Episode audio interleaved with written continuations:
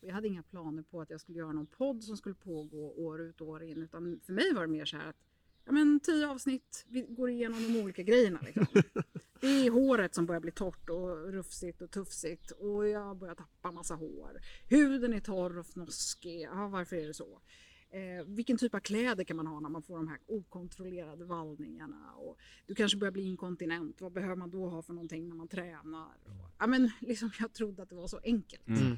Jag trodde att det fanns en, liksom en fysiologisk förklaring som sen yttrade sig på ett olika sätt och då skulle man bara liksom fixa alla de här olika grejerna och sen skulle allt vara som vanligt och så skulle man må bra igen. Och det i teorin så är det väl så också.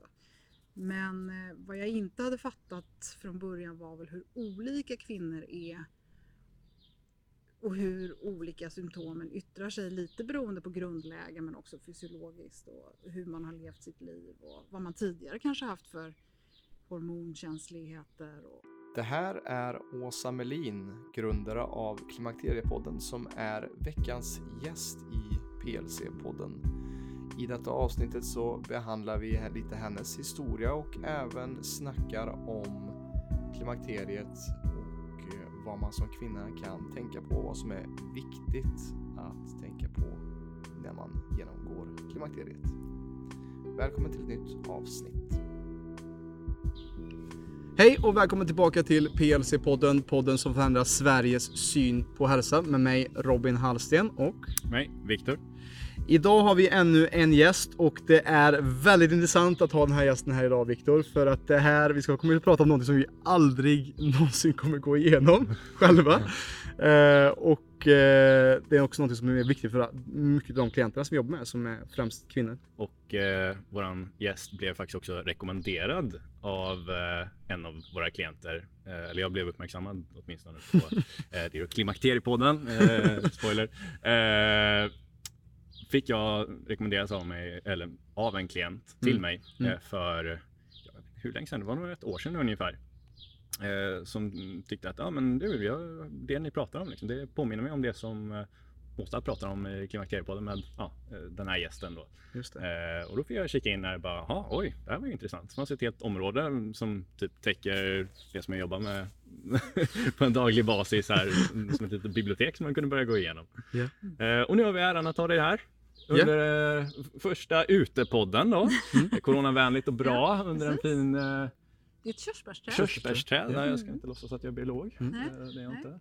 Välkommen jag. till podden Åsa Melin. Tack Viktor och Robin. Välkomna till Stockholm. Ja, ja, kul att ni ville komma. Ja, precis. Och, och, temat, Kul att du vill titta. ja, exakt. och temat för den här podden kommer ju vara såklart att snacka lite om klimakteriet. Och, och du är ju grundare av Klimakteriepodden och enligt min research så, så är det mer än 10 000 lyssnare per vecka som du hjälper att eh, utbilda skulle jag säga med att ha gäster som bring, bringar kanske ett annat perspektiv än vad många får eh, när man går igenom klimakteriet och också försöker också att destigmatisera också det ämnet som alla kvinnor kommer gå igenom. Så jag är också väldigt eh, tacksam över att den rollen som du håller i samhället, för det är så viktigt, precis som det som jag och Viktor håller på med med våra klienter också. Eh, så först och främst tack för det jobbet du gör kring det. Eh, och ehm, också tack för att vi fick komma hit och spela in det här ihop med dig då, här ute i Saltsjöbaden. Och det är väl lite där jag vill också starta lite här för att när vi lyssnar lite på dina poddar här inför som vi researchat här så verkar det som att du hade också kunnat vara, varit en klient Mm. för oss på PLC. Ja, absolut. Ehm, Säkert. så, så berätta lite gärna innan vi kommer igång på med lite mer frågor kring klimakteriet. Liksom, vad var det som gjorde att du startade den här resan med va- varför, varför är du grundare av Klimakteriepodden? Mm. Åsa? Eh, Men jag tror att jag är, precis som du säger, jag är en ganska typisk kvinna som eh, inte riktigt kanske har funderat så mycket på hur jag mår och varför jag mår som jag mår. Utan jag har haft mina vanor och jag har kört på och sen så när det har legat något kilo runt magen då håller man igen några dagar och så springer man lite längre och sen så eh, mår man inte så bra med det här, ja men då mixtrar man lite med det där och vissa saker vänjer man sig vid och det tror jag vi kvinnor är väldigt duktiga på att liksom vissa saker blir gradvis sämre och sämre eller värre och värre eller bättre och bättre också för den delen men att man inte riktigt funderar på varför.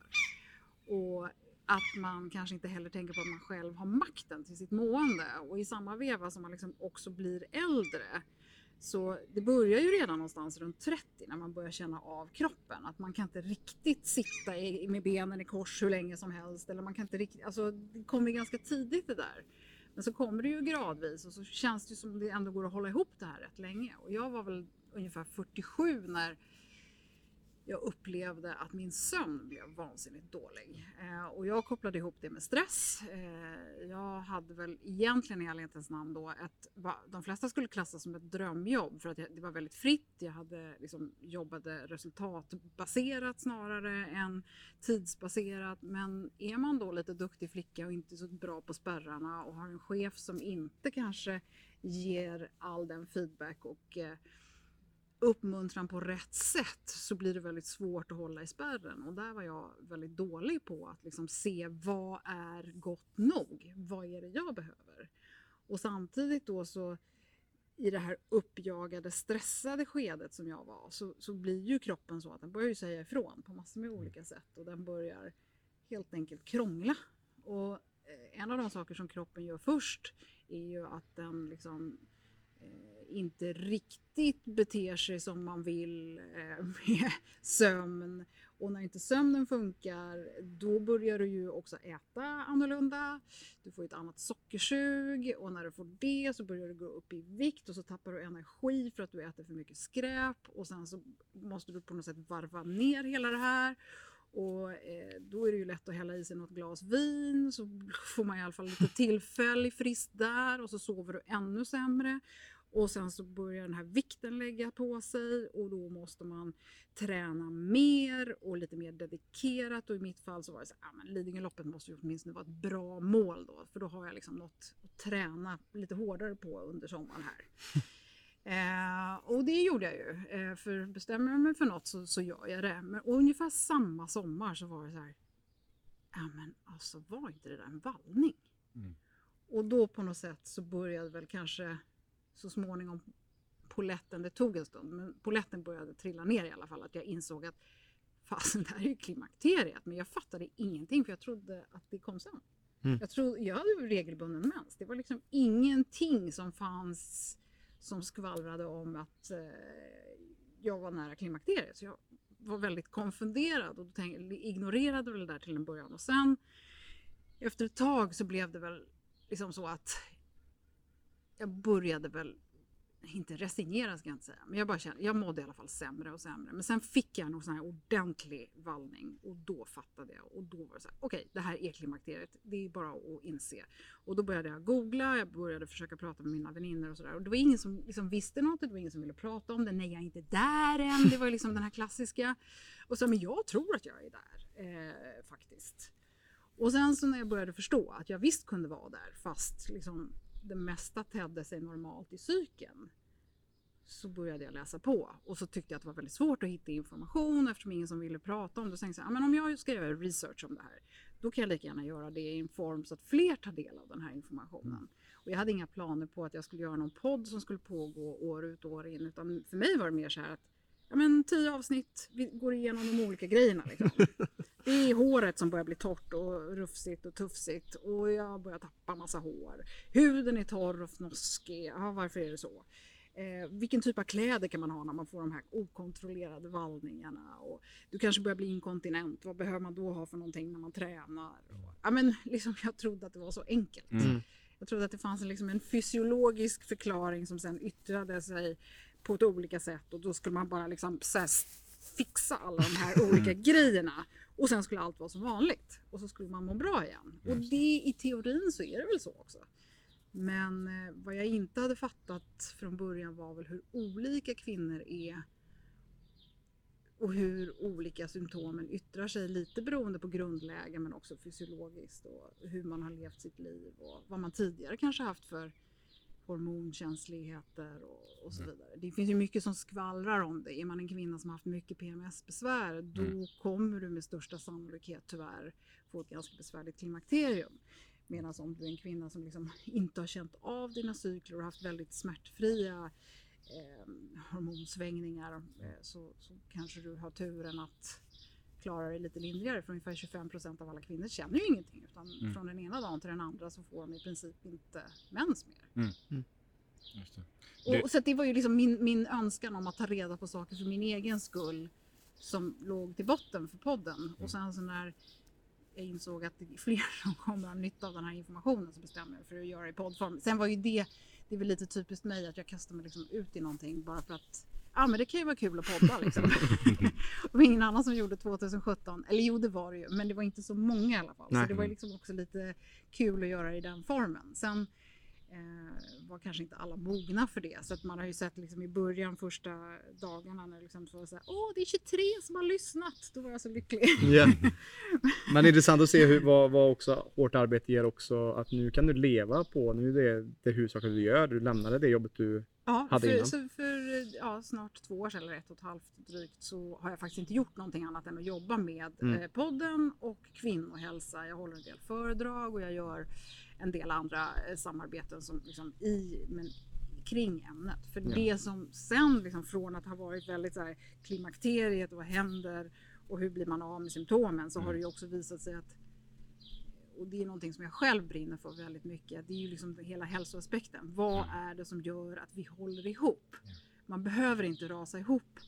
Alltså jag är 55 nu och jag har, känner mig liksom faktiskt, eh, det här peppar peppar för det är ju liksom ändå dagsvara men liksom jag känner mig ju som att fortsätter det så här så kan jag leva tills jag är 110. Mm.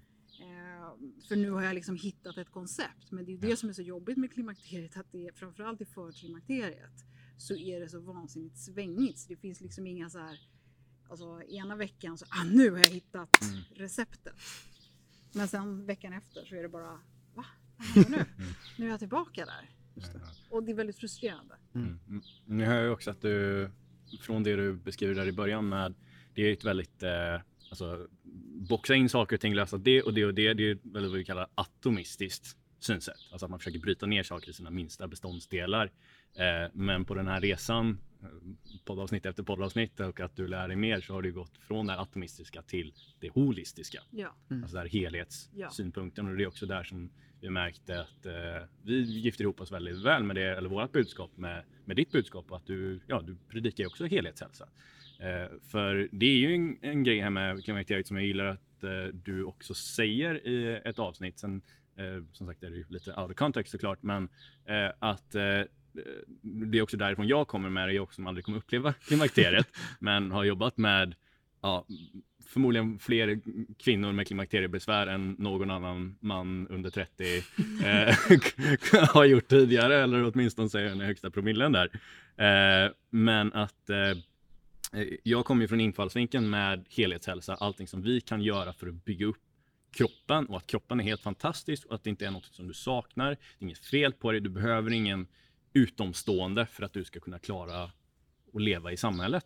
Eh, och eh, även min eh, tidigare mentor under min hälsocoachutbildning för en massa år sedan, eh, en väldigt balanserad kvinna som också hade det här eh, perspektivet då, och det var där som jag fick det här ifrån. Sen så är det såklart mycket nyanser till det här, men eh, jag snappade ju såklart upp det då när du sa det i podden att klimakteriet det kan vara ett problem, men det behöver heller inte vara det. Och jag tror att en av faktorerna också med att, eh, med att det kan bli en sån stor grej är just som, som du också sagt att eh, man, man pratar ju inte om det och att det kan vara någonting som är man skjuter upp liksom. Det är någonting som man Mm. inte pratar om som man är Man, rädd för nej, kanske man med. tänker lite så här, ja, men, ah, det kommer sen. Mm. Och så vill man inte deala med det för man, man kan så lite och sen så förknippas det med det här hemska åldrandet. Mm. Och det är ju vårt största dilemma idag. Att det är fult att åldras. Ja. Jag menar när du är efter 45 så är det svårt att få byta jobb. För att vi är så åldersfixerade. Alltså att det, det finns ju så många saker och som kvinna dessutom fortsätter du titta på liksom, reklam som även om den riktas till dig så är det fortfarande kvinnor som är 16 till 20 år som, som framför budskapen. Det är klart som tusan att jag tycker jag ser rynkig ut när jag tittar Mm. och jämför mig. Mm. Och det är klart som tusan att jag tycker att det är jävla tråkigt att mina armmuskler inte ser ut som de gör på en 35-åring. Liksom. Mm. Och det måste man ju också någonstans eh, acceptera för det går inte heller att liksom ta bort det där. Det, det är så mycket som händer som har med åldrande att göra på olika aspekter och det som vi aldrig premieras för är ju att vi trots allt har en erfarenhet och kunskapsbank som Mm. är väldigt liksom, jag måste säga att mentalt så mår jag ändå väldigt bra nu. Det är mycket mindre som oroar en Mm. när man blir äldre än när man är 30. Liksom. Mm. Och framförallt, du, man har ju en erfarenhet att hantera saker också. Och då när det kommer något sånt här helt okänt, då blir man kanske lite, antingen så bestämmer man sig för att förstå det, eller så jobbar man emot det, eller så har man liksom bara så här, "Äh, men jag vill inte ha med det att göra. Och Mm. den approachen kanske funkar för en del, men jag tror inte att när du väl är i ett allvarligt symptomatiskt klimakterium så tror jag inte du kan strunta i det. För Mm. då tror jag att du rasar ihop.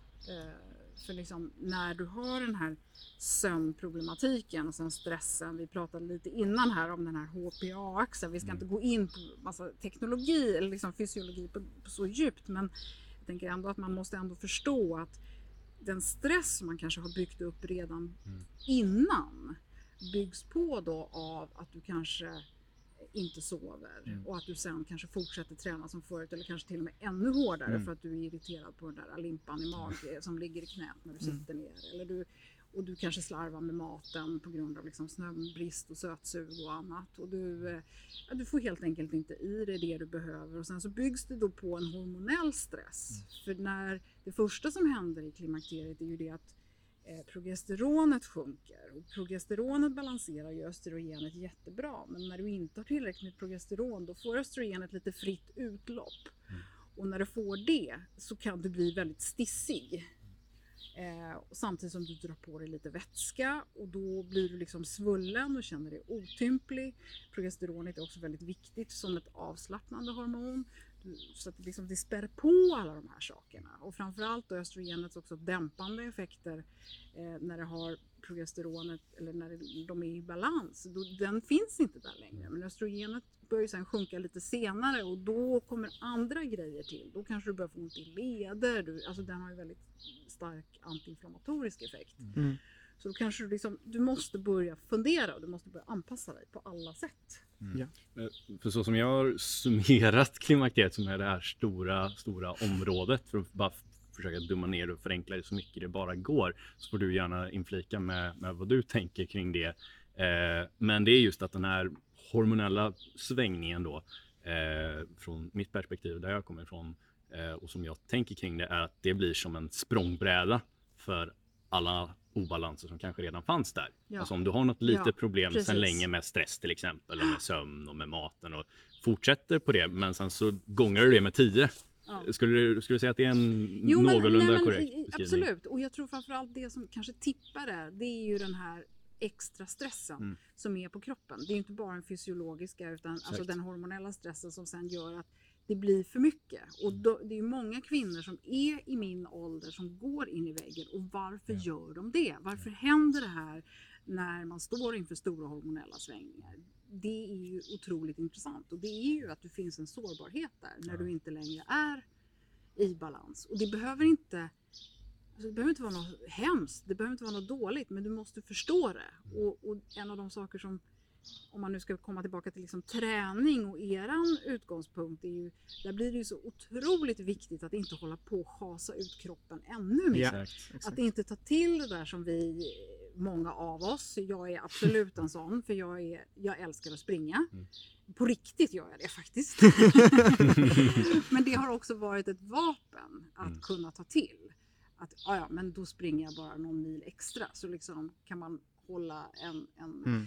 ämnesomsättning igång lite mer. Men det funkar inte plötsligt längre. Exakt. Utan du måste kanske snarare dra ner på det och istället stå med det här som många tycker är tråkigt, inklusive jag själv, att stå liksom, och lära dig att lyfta saker på gymmet istället. Mm. Och, och motverka liksom benskörhet, ledsmärta och alla möjliga andra saker som kommer på köpet om du inte börjar ta hand om din muskelmassa som liksom plötsligt börjar dala katastrofalt. Mm. Mm. Och sen så har du då den här antiinflammatoriska biten då med östrogenet. När den också börjar, då börjar det gnissla och då börjar det göra ont också saker och ting. Så du måste börja jobba med rörlighet och plötsligt så här om du inte haft tid eller tagit dig tid till att jobba med rörlighet innan så är det hög tid att göra det. För jag bara tänker så här, tänk dig att inte kunna knyta sina skor Mm. eller liksom att inte kunna sitta på golvet med dina barnbarn eller vad det nu Mm. kan vara för någonting. Det är liksom, Och det, det är någonting som är det som du är inne på här nu också. Det är någonting som vi säger till de flesta klienterna. Alltså 95 procent skulle jag säga att de behöver inte mer träning när de kommer Nej. till oss. nej, ofta mindre. Oftast mindre, men för de har bara hört talas om plus och minus Mm. med kalorier, Mm. in ut Mm. och, och så det är mat och träning. Det stressar kroppen ännu mer. Precis, det stressar kroppen ännu mer. Eh, om man lägger på mer träning när man redan är stressad. Så att många har inte ens hört talas om det vi snackar om är sömn, eh, andning Mm. eh, och eh, vätska. Typ de tre grunderna för att skapa balansen först kanske. Mm. Eh, och, och det var lite det som Viktor snackade om och vi snackade om i det här innan vi kom till dig här också. Att vi ville helt enkelt också lägga fokus på de här fyra som du snackade om Viktor. Ja, eh, jag kan komma till det. Eh, Med, med just med vad som faktiskt påverkar HPA-axeln som, som vi var inne på här. Och, och jag vill komma tillbaka till en av det för vi har sagt så många intressanta grejer på väldigt kort tid här. Eh, Men jag kan dra det snabbt här med HPA-axeln, det som styr mycket av våra hormoner skulle man kunna säga, framförallt i relation till stress. Eh, HPA står ju då för övrigt för hypofys, hypotalamus och binjurar, fast på engelska. Eh, och det är fyra faktorer främst som, som Mm. påverkar det här och det är våra blodsockernivåer, Eh, det är våran dygnsrytm. Eh, och rytm överlag är någonting som är väldigt, väldigt intressant och något som vi pratade om lite här innan med, med just att eh, kvinnor upplever väldigt mycket rytm i sitt liv med allt från menscykler och allt möjligt som just att man ska vara i kontakt med sin kropp. Eh, inflammatoriska processer eh, och även vår perception, alltså hur vi uppfattar saker och ting. Eh, och jag vill komma in på alla de här, jag kan hålla på med det här hur länge som helst. Eh, men för att börja någonstans, om vi, om vi kommer tillbaka till, om vi börjar med perception kanske vi kan gå baklänges här. Eh, men, men det som vi var inne på mycket här med hur det uppfattas att bli äldre. Eh, och att eh, den här, framförallt den västerländska kulturen som du säger det, liksom, men du ska vara 20 för alltid. Liksom. Eh, men att det egentligen är en väldigt fin grej. Eh, och jag har gjort, en, jag har gjort väldigt många utbildningar och kurser och så här, men en särskilt som står ut för mig och skriker här nu är en som heter Holistic Health and Performance for Women. Och hela första halvan av den här jättelång jätte, eh, utbildning handlar bara om psykologiska faktorer och de pratar mycket om arketyper och hur man går genom olika ja, men stadier i livet. Eh, att du, du har den här unga fasen där du liksom är ja, men utforskande eh, och, och väldigt oskyldig och allt sånt här. Sen så har du en mer go for it fas, krigarfas, prestera-fas, det som samhället gillar väldigt mycket. Mm. Eh, men sen att det ska vara en naturlig övergång här till vad de kallar för wise woman. Eh, eller drottning först, eller ja, queen eh, arketypen och sen till wise woman arketypen. Eh, och en arketyp är det som en, vad ska jag säga, en, en, en bild av en karaktärsbild, en stor, bara överväldigande karaktärsbild av för att förklara en personlighet i, i Jung-psykologiska termer här. Men, men just att det, det inte uppskattas, eller det gör det ju såklart om du pratar med människor, men inte om du lyssnar på media. Mm. Att, Nej. eh, Och kulturen. att, Nej. att det är naturligt att gå över till en roll som att nej men du måste inte liksom ha, eh, ja men se ut som du är 20 liksom och göra allt som en 20-åring gör utan med åldern kommer precis som du sa här att eh, man kan finna ett annat lugn och man kan faktiskt vara, ja men ge råd till de yngre att det är en liten annan roll som är jättevacker och eh, Jätteviktig i samhället som jag tror både, som både du som saknar, både män och kvinnor. Ja, både män och kvinnor just nu saknar just det här eh, äldre, äldre visdom. Mm. Alltså, jag tror det, och att mycket, mycket av de unga säger bara, ah, men vi behöver inte med äldre på samma Nej. sätt. Tror man. Mm. Men jag tror vi har tappat precis. bort det mycket. Men- tror jag också. Och att man liksom få, fått för sig att, ja, men ta bara den här äh, Centerungdomskampanjen med Britt-Marie 45. Och så här, Britt-Marie 45 är en stoppkloss i, hon sitter bara i fikarummet. Och så här, 45! för det första finns det inga 45-åringar som heter Britt-Marie, för det är liksom deras mammor. Ja. Eh, och sen så liksom 45-åringar, skulle de vara bromsklossar? Alltså då så här, nej, nu får ni ge er liksom. Mm. Ja, ja. Nej, men det, det, det, det är så konstigt att det inte I Asien så har man ju väldigt vackert, man Ja. säger ju den här andra våren. Och man har ju också, eh, när, i, i, vissa kulturer så är det dessutom så att när kvinnan blir fertil då, då ska hon ju liksom på något sätt hållas lite undan och då ska Mm. hon skyddas och då ska det, ja så. Men sen när du då tappar fertiliteten igen, då blir kvinnorna, då kan de plötsligt få roma fritt Mm. igen. Då kan de plötsligt få umgås med män eh, på egen hand för då är de inte liksom villebråd längre. Och det tycker jag också är så jävla häftig tanke. Att är det bara fertiliteten? Nej, det är det ju inte. Många kvinnor upplever ju att sexualiteten blir bättre än någonsin när de blir äldre och inte längre är rädda för att de kan bli med barn och Mm. såna här saker. Som liksom, så att det är ju det är ju väldigt intressant hur man måste ju själv som kvinna, tänker jag, välja hur man vill se på det här och inte pro- problematisera det utan snarare eh, det jag brinner för är ju att man ska ha kunskap och lära sig om sig själv. Mm. Och med alla de här olika poddavsnitten så tänker jag att det finns någonting för alla. För Mm. alla passar inte in, alla är inte som jag utan det finns många som är väldigt annorlunda. Mm. Och då ska det liksom gå och plocka lite olika saker. Så nej men det här tilltalar inte mig alls. Mm. Jag tror inte alls på det här. Eller det här Mm. kan inte jag applicera på mitt liv. Eller, ja, Mm. Så att man liksom ändå kan eh, få känslan av att jag är unik och jag får vara det. Jag ska inte återigen pressas in i något annat fack för att nu måste jag börja leva så här. Det, det är det som är så vackert med helhetshälsa också, att vi delar upp det i väldigt grundläggande saker som påverkar allt. Eh, och sen hur du applicerar till just dig, det är det som det är därför vi måste se alla som individer. Man kan inte säga en sak till alla, även om alla kommer förmodligen må bra av att sova ordentligt. Men sen är frågan hur applicerar du det Ja. till dig?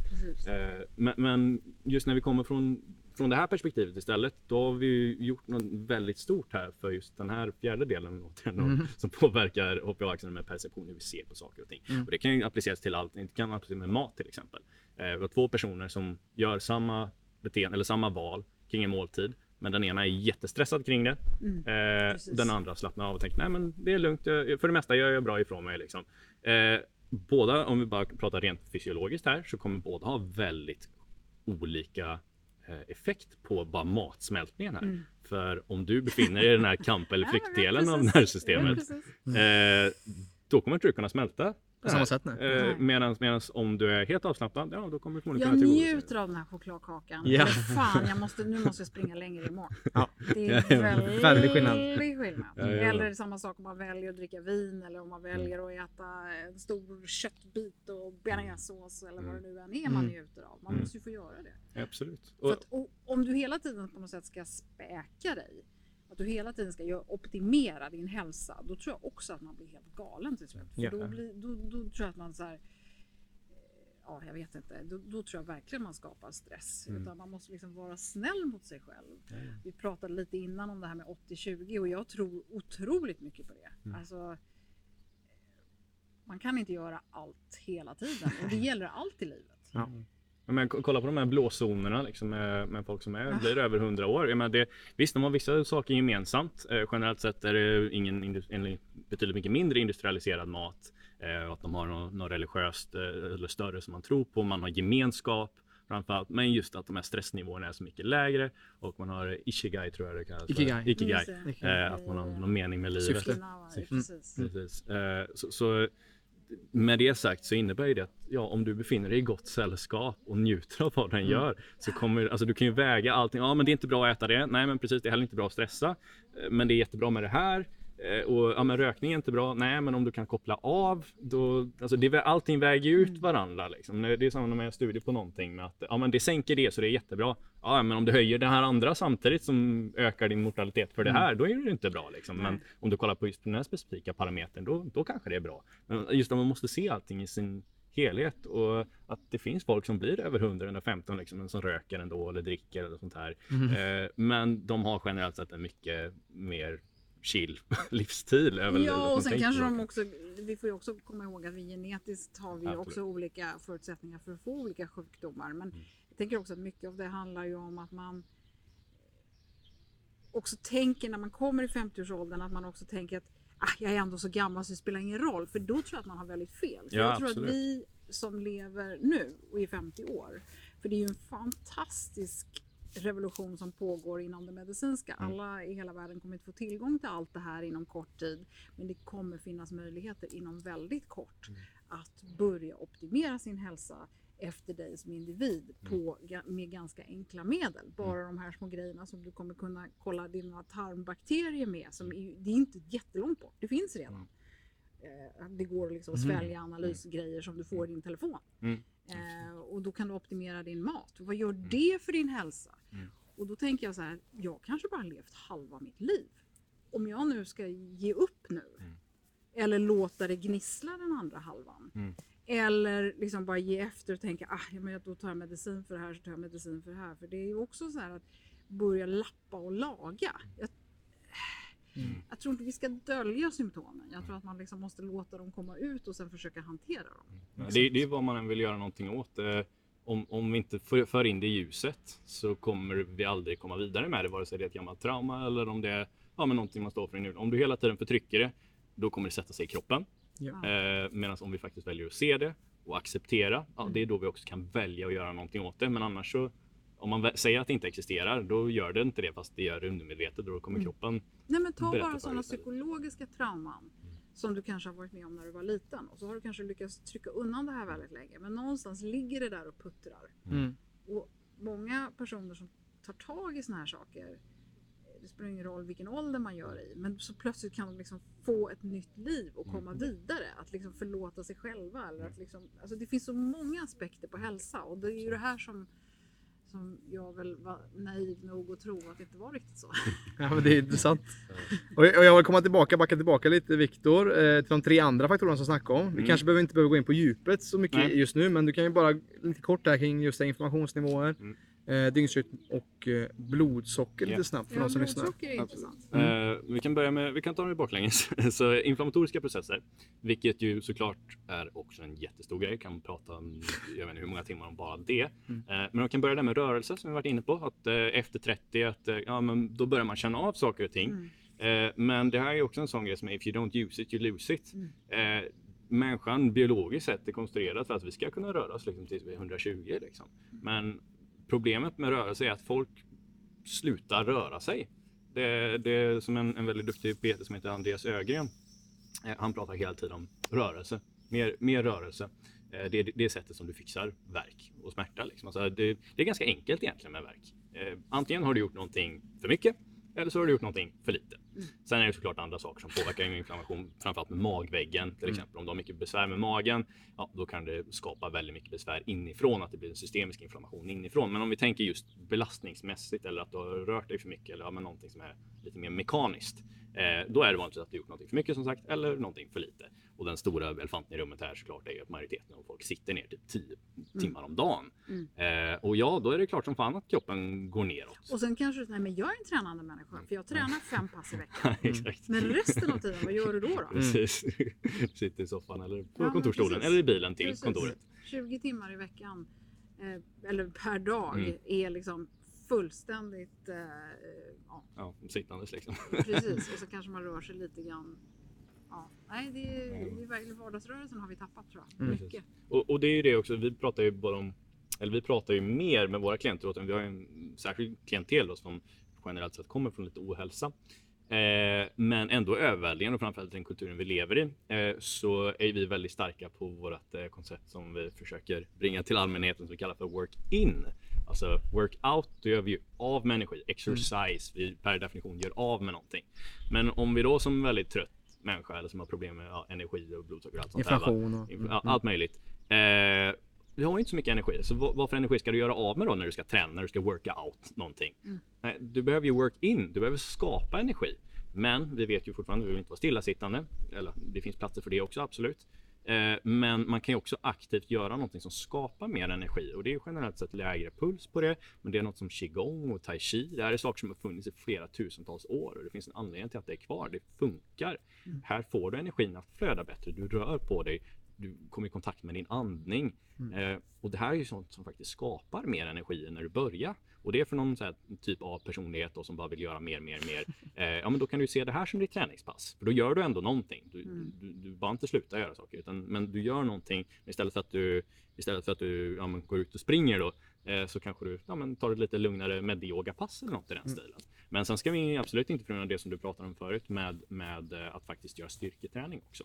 Eh, för precis som du säger där så är det ju jätte, jätteviktigt att hålla igång muskelmassan. Eh, men återigen för att komma tillbaka till individen, liksom, hur mycket energi har du i nuläget? Eh, och jag brukar säga generellt sett till, till kvinnor som vill träna men som befinner sig lite mer här med, med lägre energi att eh, du ska inte träna som Arnold Schwarzenegger gjorde, liksom, eller som en bodybuilder gjorde. Utan, utan det är ett pass på 15 till 30 minuter, generellt sett under 45 minuter åtminstone. Är förmodligen betydligt mycket bättre. Alltså du kommer, det, det blir inte bättre av att göra mer som många tror. Nej, men framförallt kanske du också lyckas få det att bli av. Och att det blir av. Precis. Så, Jag har någon sån här liten sån här, tre övningar om dagen då, och då är jag så här, ja men då kan jag klappa lite på mig själv. Ja men jag gjorde i alla fall utfall och så gjorde jag någon magövning och så, så gjorde jag eh, någon benböj eller Mm. whatever. Liksom. Ja. Och så, så liksom får man vara lite nöjd med sig själv också. För att det här, det du pratar om nu, det är så här, ja då ska jag in allt det här och så blir ju det också en stress. Att man, exakt. man känner sig så dålig hela tiden för att man inte har fått in den här muskelträningen mer än en gång. Ja, det har alla säger man ska göra det tre gånger. Mm. Ja, så ska jag ha vardagsrörelse. Ja, vad har jag gjort idag? Jag har inte ens fått 4000 steg Mm. eh, och, ja, och så vidare. Ja, men alltså förstår du vad jag menar? Och sen så, ja, så käkade jag den där godispåsen Mm. och så drack jag det där vinet och så resten var jättebra. Men Mm. alltså man är så dålig på att Alltså det är så mycket lättare att säga att jag har gjort det där fel. Ja, att säga allt det precis. där jag gjorde rätt. Exakt, exakt. Att, att, att, För jag menar, för, för det, vi måste ju också vara ärliga här och säga att det finns ju många kvinnor som har kommit så pass långt att de inte rör sig alls. Mm. Och då är ju vad som helst bättre. Ja. Mm. Bara gå liksom här runt lyktstolpen Mm. är ju bättre än att ligga Exakt. kvar i soffan.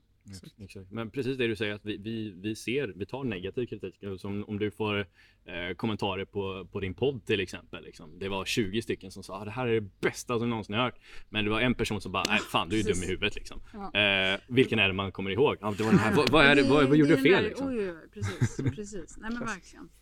Men eh, ja, eh, det var inflammatoriskt. Eller lite kort kring Nej, inflammatoriskt men, och, och det här med inflammatoriska, jag vill bara påpeka det att i och med att östrogenet är så starkt Mm. antiinflammatoriskt så ökar ju kvinnans inflammationsnivåer markant Mm. efter klimakteriet. Mm. Och då, det är ju därför som vi också får mycket större risk för att få en massa inflammatoriska sjukdomar och autoimmuna sjukdomar som till exempel sköldkörtelproblem och sådana här Mm. saker. Så det är ju så otroligt viktigt att där vi då dessutom har lägre ämnesomsättning, att det vi petar i oss faktiskt är antiinflammatorisk mat och att det är att vi gör rätt saker för att inte spä på det här eller elda på den här inflammationen. För som sagt, allting kommer gångras med där Ja, precis. slaget. precis. Eh, men, och, och det är en grej som jag också vill komma in på så småningom. Jag kan, jag kan gå igenom de här fyra först. Eh, men, men just lite saker som man faktiskt kan göra eftersom vi är väldigt eh, eh, från, från det naturliga hälsoperspektivet med alla saker som vi kan göra som påverkar eh, saker och ting positivt och att man kan förebygga också som är ju den stora grejen här. Vi vill ju, vi vill ju inte komma efter eh, och liksom bara, okej hur släcker jag den här branden utan vi vill ju helst få branden att inte uppstå från första början. Eh, och det är mycket där som alla de här naturliga eh, helhetshälsoutveckling som vi promotar och verkligen försöker få ut att nej, men det är så här man lever ett hälsosamt livsstil. Eh, är. Men med det sagt så finns det ju också som du säger väldigt mycket moderna medicinska under får man väl nästan säga. Och det är vi kanske lite okunniga kring. Och jag tänker att vi kan komma till det om en liten stund. Men vad du har, eh, behöver inte gå in på för mycket detalj såklart. Men jag vet att du har pratat med många experter som, som kan mycket om det här och ser lite kanske vad som är i görningen eller vad, vad man kan göra nu.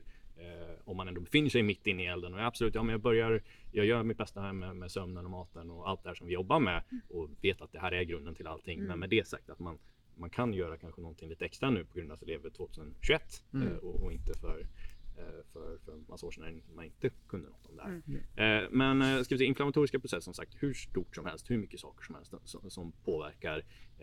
Men just rörelsemässigt, if you don't use it, you lose it. Så verkligen se till att röra på dig och det innebär inte som sagt att man måste springa maraton. Det innebär att det ska vara en ja, men, vardagsmotion. Alltså ut och gå, jobba i trädgården, upp och ner från marken. För det är också en grej att man jagar och stressar kring just de här 10 000 stegen. Alltså jag lovar, det finns inget magiskt med att det står eh, 10 000 istället för 5 000 eller 15 000. Liksom. Det, det, var några, det var några som, jag, jag för mig i den här historien var några som skulle göra en sån här klocka eller någonting. Men hur många steg ska man gå egentligen? Vi säger 10 000 är jämnt och bra. Liksom. Ja, Ja men precis, någonstans ska vi sätta det. Ja. Ja. Eh, Men om du har skitont i ryggen och skev i höften och eh, ja, har ont i foten liksom, då är det inte bra att gå på den 10 000 gånger liksom. Då är det betydligt mycket bättre att du gör någonting ja, men lite lugnare och absolut inte så många repetitioner. Utan att vi kanske jobbar på den här obalansen först. Eh, Men kort sagt, var, var dynamisk och rör på dig så som människokroppen är skapad för att röra sig. Och har du väldigt lite energi så är det smartare att skapa energi än att köra slut på den lilla energin man har oftast. Precis. Eh, Gå vidare till dygnsrytm då. dygnsrytm. Mm. Eh, Och försök nu Viktor, jag vet Ja. att du har svårt att korta ner, men försök nu att vara Ja. lite mer ja, effektiv. Det var tydligt. Ja.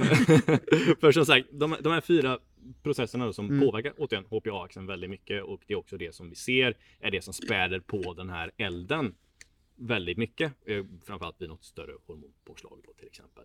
Eh, som vi också kan göra mycket Mm. åt genom att jobba på om vi är medvetna om det. Eh, dygnsrytm och eh, blodsockernivåer är de två eh, andra faktorerna Mm. som man vet påverkar det här väldigt, väldigt mycket. Och de går också för övrigt ihop med varandra, eller alla de här går ihop med varandra. För är den ena i balans, då kommer de andra också påverkas väldigt mycket. Eh, för ett jämnt blodsocker brukar vi säga börjar med en god natts sömn. Men ja, har du inte en god natts sömn så är det svårt att hålla ett jämnt blodsocker och då är det svårt att få en god natts sömn. Eh, och då upplever man stress kring det och får Mm. massa inflammation i kroppen.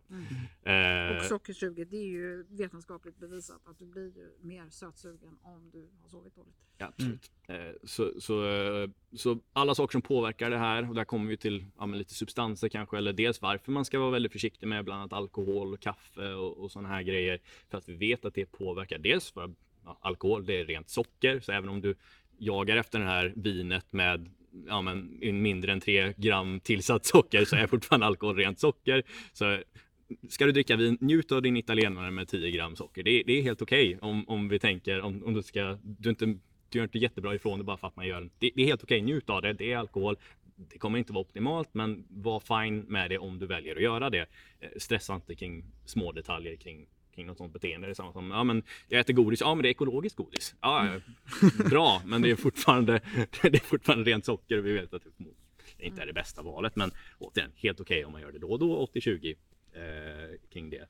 Eh, men eh, ja, vi behöver inte gå allt för djupare med det här, men, men eh, kanske lite med, med, med dina erfarenheter Nej, men jag, jag eh, skulle gärna vilja komma tillbaka till det här med blodsockret också Mm. och det här med vikten som ju liksom blir en ständig jaktgrej för många kvinnor tyvärr. Och jag kan tänka mig att de flesta som kommer till er ändå så här, ja men jag vill gå ner i vikt. Mm. Och det, vi kommer liksom, det, det bara så här, du, för det första så har man kommit fram till att det faktiskt är, egentligen är hälsosammare att ligga på ett BMI som ligger någonstans mellan 25 och 28 som kvinna. Och det här finns det vetenskapliga belägg för än att du är för smal. Och det handlar ju delvis om också att vi tillverkar östrogen i våra fettceller. Så man ska inte vara jätteledsen för det. Men man ser också faktiskt att ofta blodprofilen, blodfetterna och hjärt-kärlsjukdomarna är ganska bra någonstans där. Så man kanske måste som kvinna acceptera att det finns en genetisk finess med att gå upp några kilo. Mm. Och inte så här, det är livsfarligt, nu har, jag, alltså, nu har jag gått upp för tre kilo. För det är ungefär det vi pratar om, de här tre till fem kilorna som oftast är de man absolut inte vill ha. Men det är kanske de man måste acceptera. Men sen är ju vi kvinnor många gånger benägna att få det här sötsuget och då är och kakor och godis och såna grejer. Det, jag vet inte vad det är, men det är någonting med det där. Mm. Och bli, kan man lyckas bli av med mjölet så kan man ju liksom bli av med så himla mycket. Gluten i sig är ju så kraftfullt. Och det är ju inte...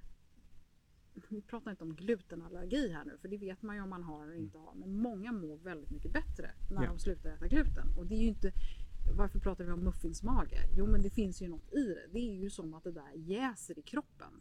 Så många kvinnor som jag känner till i alla fall får väldigt bra effekt av både på de inflammatoriska nivåerna och på sin vikt genom att jobba med blodsockret. Och då är ju periodisk fasta ett fantastiskt sätt eh, att göra det här. Att helt enkelt minska ätfönstret, att inte äta dygnets i 14 timmar av dygnets 24 eller så, utan Mm. faktiskt krympa ner den där så att man kanske har ett ätfönster på 8-10 timmar. Eh, Och för de flesta så funkar det bäst med att skjuta på frukosten lite grann och sen sluta äta och skippa det du äter efter liksom middagen eh, på kvällen. Många får ju väldigt bra effekt av det. Mm. Och det kan vara en väldigt bra start i att också börja sova bättre. För har inte magen en massa elände som den ska hålla på och jobba med så drar du inte heller igång de här vallningarna på samma sätt. För att mycket av de här svettningarna och vallningarna som sabbar sömnen drivs ju också av det vi äter och dricker. Så kaffe, alkohol och socker laddar ju på Mm. allt det här. Det blir ju som en stor förbränningsapparat i dig. Har du då dessutom dragit i dig ganska tung mat Mm. Så får du liksom, då får du ännu svårare att få den där otroligt viktiga vilan. Framförallt djupsömnen påverkar ju väldigt mycket. Absolut, så det skulle jag vilja säga är väldigt kraftfullt om man liksom måste börja titta någonstans. Jajamän. Jag kan ju nämna det med periodisk fasta för det är någonting som, eh, eller jag, det jag pratar överdominerande, eller dominerande absolut mest och som jag får återkoppla kring för att det är så mycket tankar och känslor kring det är just maten. Mm. Så jag kör en föreläsning varje vecka i vår Facebookgrupp som jag kallar för Matprat just för att jag vill ja, men, prata om det och få folk till ett sundare eh, tankesätt kring det. Eh, och periodisk fasta, det, det, det är en väldigt bra approach för många. Eh, Jag kan säga min, vår approach, eller min approach som jag brukar föreslå kring det är beroende på vem du är. Eh, om du är helt i balans så är det skitbra. Eh, är du redan väldigt stressad så inte nödvändigtvis periodiskt fasta beror på hur stort ätfönstret är. Men eh, man får komma ihåg att fasta är ju en så kallad hormetic stressor, alltså det, det är en påfrestning samma som träning är, eh, vilket är jättebra i den mån att ja, du har, ger dig själv potentialen till att återhämta dig Och läkning. och läkning, absolut. Eh, sen så det som är så bra med framförallt om du har magbesvär är att tarmarna får vila lite. Eh, men med det sagt så är det också en liten, eh, vi vet att stressnivåerna höjs ju längre man går utan mat. Så lite beroende på vart man befinner sig där så tycker jag man ska anpassa sitt ätfönster därefter. Och vad jag brukar säga, alltså mina matrekommendationer som jag ger som väldigt allmänt, det är faktiskt en liten periodisk fasta som är inbyggd där, även om jag inte nämner det eh, direkt. Jag försöker bara göra det så, ja, men tänk inte på dieter, tänk inte på såna här grejer, utan bara tänk mat, riktig mat, eh, lyssna på kroppen. Mm. Eh, men som sagt, gömt i det så brukar jag dölja en liten periodisk fasta, för vad jag säger då är vanligtvis, ja men ät inte för sent. Nej. Eh, Och det brukar för de flesta innebära, så om man då kanske äter sista måltiden runt sex, eh, halv sju. Eh, och förhoppningsvis går och lägger sig runt tio för att hedra sin, sin dygnsrytm. eh, då blir det automatiskt, om du inte äter frukost förrän kanske 7-8 där någonstans, eh, då blir det automatiskt en periodisk fasta på typ 14 timmar. Mm. Eh, och det, det brukar jag Det tycka är brukar ju ganska... räcka också för att ge den liksom, systemet den breaken Mm. den behöver. Exakt. Eh, Så, Så, så, så, kör jag ungefär själv. Jag äter Mm. lite senare i och för sig Mm. på båda ändarna. Men det måste jag säga, det har varit jättebra för mig. jajamän. Och det är också ett sätt att hålla lite eh, känna efter hur mår kroppen. Ja. Innan man börjar pula i sig en massa Ja. på morgonen så får man liksom en så här, ja men hur är det idag egentligen? Mm. Mm. Den tycker jag är väldigt kraftfull. Däremot så skulle jag ju personligen inte klara av och jag tror inte de flesta kvinnor heller mår så bra av 5-2 för då Nej. blir du liksom för, det är för jojigt. Ja. Här gäller det att liksom hitta en, en bra eh, kontrollerad kontinuitet eller dygnsrytm. Ja. återigen. Ja, ja.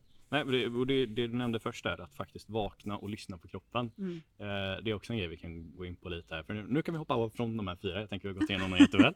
eh, men, men just med att lyssna på kroppen. Och, eh, här, kvinnor är väldigt, eller, är väldigt intuitiva varelser får man väl Mm. säga, säger jag som man här. Eh, men men eh, det är ju så viktigt för kvinnor att lyssna på det. Det är det såklart för män också. Men, men det är så mycket mer Men ni har lite mindre sådana hormonella eh, Ja. grejer i er. Så att jag, nej, men jag tror att det är jätteviktigt. Ja, Men det ser vi, ser vi också i våra klienter också, att vi oftast är det med kvinnor, de som vi jobbar med, så är det ofta att det går lite upp och ner, men männen är oftast mer linjärt. Mm. Alltså de tar och sen så kör de sitt Ja. race för att de inte har ofta samma, de har ju inte den här menscykeln som, som kommer och, och Precis. Nej, men och det är ju det som är så fascinerande att kvinnor har ju liksom på något sätt hela livet levt med att det finns en variation. Mm. Och när, när du har kommit en bit in i klimakteriet kan vi nämna då att klimakteriet, man brukar ju säga att för klimakteriet och så brukar man prata om menopaus. Och menopaus är då när man har hamnat, man inte haft någon blödning på 12 månader. Mm. Och sen så är du då i postmenopaus. Mm. Då är du, liksom den hela perioden kallar vi för klimakteriet. På engelska är det lite tydligare för då säger man perimenopaus, menopaus och så postmenopaus. Ehm, Så det beror lite grann på vad du är. Men, men när du är postmenopaus, då är du ju mycket stabilare plötsligt. Då är det inte så jojigt, utan då blir du ju mer som en man eh, på det sättet. Och då måste du liksom börja lyssna på det också. Så Mm. det, det är faktiskt otroligt spännande liksom, att eh, bli en person som lyssnar lite mer inåt än att bara kör. Liksom. Ja. Jag tänker du ska gärna få ge lite, lite tips där. För vad vi brukar börja med, för också för att kavla in det i lite allt, bara få ut så mycket information som möjligt i våra uppstartssamtal som vi brukar ha. För det första vi gör med, med en klient är ju vanligtvis att vi, vi pratar med dem och eh, ja, men, har gjort en väldigt genomgående analys med lite så här fun funktionell medicin baserad, inte riktigt för inga prover och så, men mycket frågeformulär och försöker skapa en så bra uppfattning som dig som möjligt och sen såklart hör om dig. Alltså, vi ser hur du äter, du får berätta vem du är och din historik och vad som är relevant som du känner att, att dela med dig av. Eh, och, och vi försöker få in så mycket som möjligt i det här samtalet som har lätt en tendens att bli ganska mustigt eftersom det är mycket mm. information. Eh, men där försöker vi göra lite så små grejer som vi ändå vet kommer eh, kommer ha väldigt god effekt. Och en av de sakerna just för att lära sig lyssna på sig själv lite bättre eh, brukar jag säga just på morgonen. Att det första du gör på morgonen bör inte vara att sträcka efter mobilen och kolla Instagram. eh, för, för, vilket vi alla kan vara skyldiga till, vare sig det är Instagram eller om det är nyheter eller om det är något annat. Mm. Men att använda den stunden på morgonen, precis som du säger här, med att känna efter. Vad, vad talar universum till mig idag? Eller vad säger kroppen mig idag? Uh, Okej, okay, jag hade en John Mayer-låt på huvudet. Jag ska lyssna på den tydligen och stå och fuldansa lite och känna efter någonting i kroppen. Oh, jag behöver nog stretcha här lite grann. Och sen kommer man att tänka på lite saker som ja, men förmodligen är väldigt viktigt. Eller det, det är någonting som uppenbarligen var relevant att, att tänka idag. Men, uh, och då börjar ju du med att skapa din dag. Man kan ju också planera från dagen innan, men jag gillar att ha den tiden bara som ja, men lite fri. Mm. Eh, och att du inte börjar det första du gör med reaktion. Som sagt att du Jaha, så här många dog i Syrien idag. Ah, Okej, okay, så här många dog i Corona idag. Ja, och det här och det här och det här. Och sen säger någon vad du ska tycka om det här och sen mm. det här och det här. Och du bara reagerar, reagerar, mm. reagerar. Det är någon som vill ha någonting av dig. Och det är någonting du måste göra. Det är någonting ja. som ska hända. Så, så, så, det är en vana, tänker jag, som kan få dig lite mer kontakt med dig själv och din kropp. Eh, men har du några, några specifika tips just och kanske om man befinner sig där i pre och menopaus? Alltså, eftersom det händer så jäkla mycket grejer. Mm. Eh, är det lite guldklimpar eller några så här, lite action steps som du skulle vilja trycka på lite extra? Just under den här perioden? Jag tror det beror lite grann på var man är i det där. Eh, både liksom rent så här, fasmässigt men också hur man är mentalt. För den tror jag är nästan den kraftfullaste är man i den här otroligt hetsiga situationen när man ska fara iväg hela tiden, man har för mycket att göra. Många kvinnor är ju faktiskt fortfarande i småbarnsåldern när de kommer i eh, förklimakteriet. Och det, det kanske inte ens finns utrymme för dig, så på något sätt så måste du då liksom skapa ett rum där mm. du får ändå någon liten chans att göra det du vill göra. Och jag vet inte, för mig så eh, jag har ju nu lyxen att inte behöva vara någonstans någon gång när någon annan vill ha mig utan jag är ju med och kan styra det och så kan inte alla ha det eh, tyvärr. Men har man möjlighet att skapa någon form av utrymme där bara för sig själv, för sitt eget litet andrum. Om det bara är 10 minuter är naturligtvis bättre än ingenting. Men för mig är det alltid att jag går ut på morgonen. Jag börjar med min morgondrink med lite olika pulver och annat och sen så går jag ut. Vill du dela med dig vad som är i den?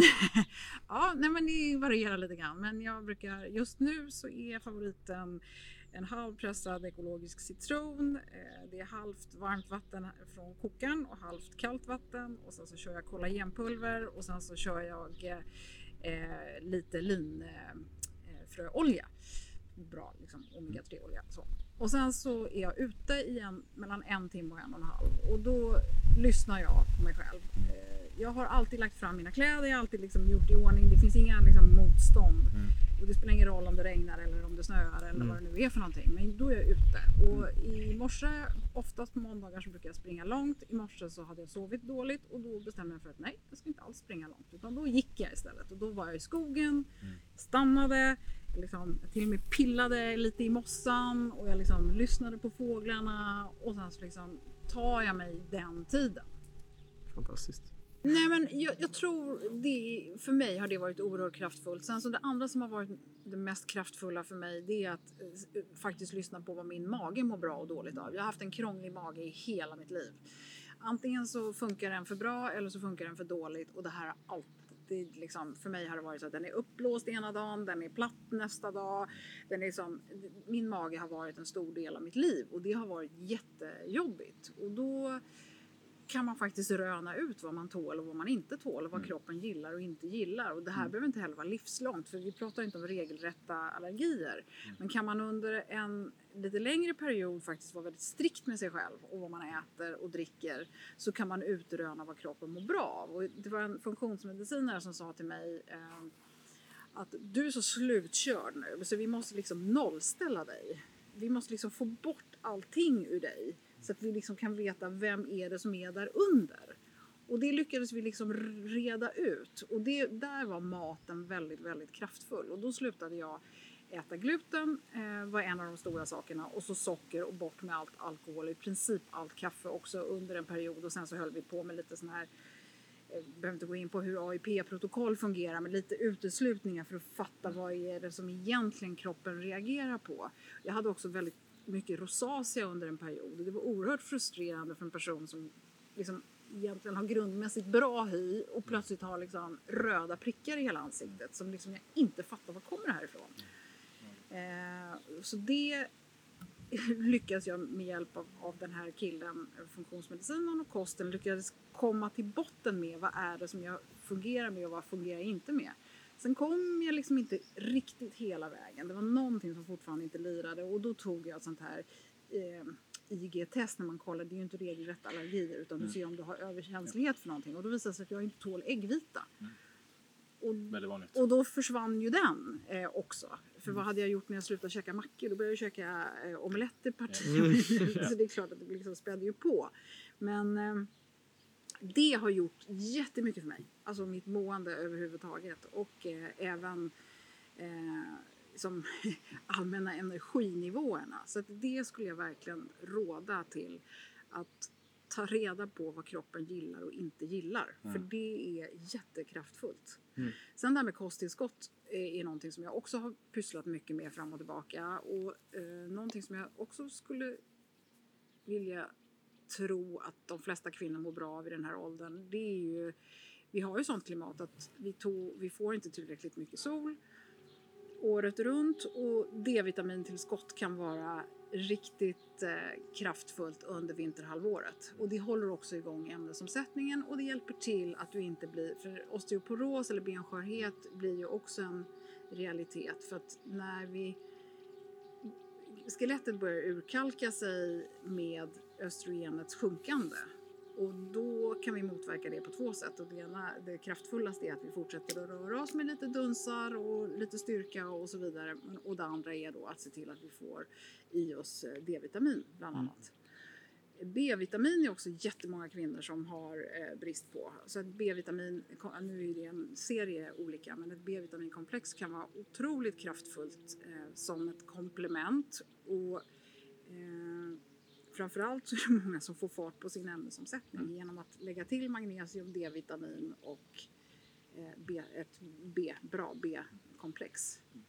Så det skulle jag också faktiskt råda till för det har, har liksom, just det där att man liksom får upp någon form av, man har kanske kört slut på vissa depåer.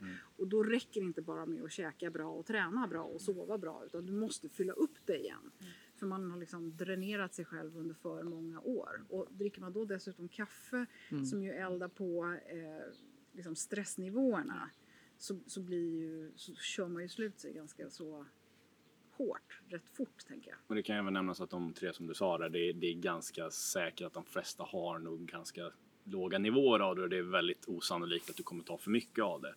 Eh, framförallt under vinterhalvåret med D-vitamin så är det en väldigt, väldigt bra idé att ta det för ja, i stort sett de, de flesta. Sen kan man absolut prov, eh, testa sig själv, eh, vilket oft, oftast råder att göra genom att man ska eh, man ska ta några tillskott. Men just de här som du nämnde, magnesium och Ja, D-vitamin du kan inte liksom göra så mycket skada, Nej. eh, tänker jag heller. Precis. Sen, sen tror jag att kvinnor generellt måste lära sig, framförallt min generation som är lite förstörd när det gäller fett. Vi tror Mm. att fett är farligt. Vi måste förstå att äta fett är inte farligt. Vi Yes. måste äta fett. Ja. Eh, och eh, det betyder inte att man måste äta bearnaisesås varje dag. Men det betyder att man ska inte vara rädd för att ha smör på mackan. Man ska inte vara rädd för att hälla olivolja rikliga mängder på sin mat. Man ska äta feta, bra, nyttiga fiskar som lax och makrill och vad man nu gillar för något. Eh, och eh, avokado och nöt, nötter. Ja, okej, man ska inte få i sig för mycket nötter och frön men i alla fall där det finns nyttiga fetter. Och många får ju plötsligt fart på sin Ja. både energi och ämnesomsättning som de aldrig trodde var möjligt. Att börja tänka lite LCHF-igt eh, om man får säga det. Vi brukar kalla det för hormonmat.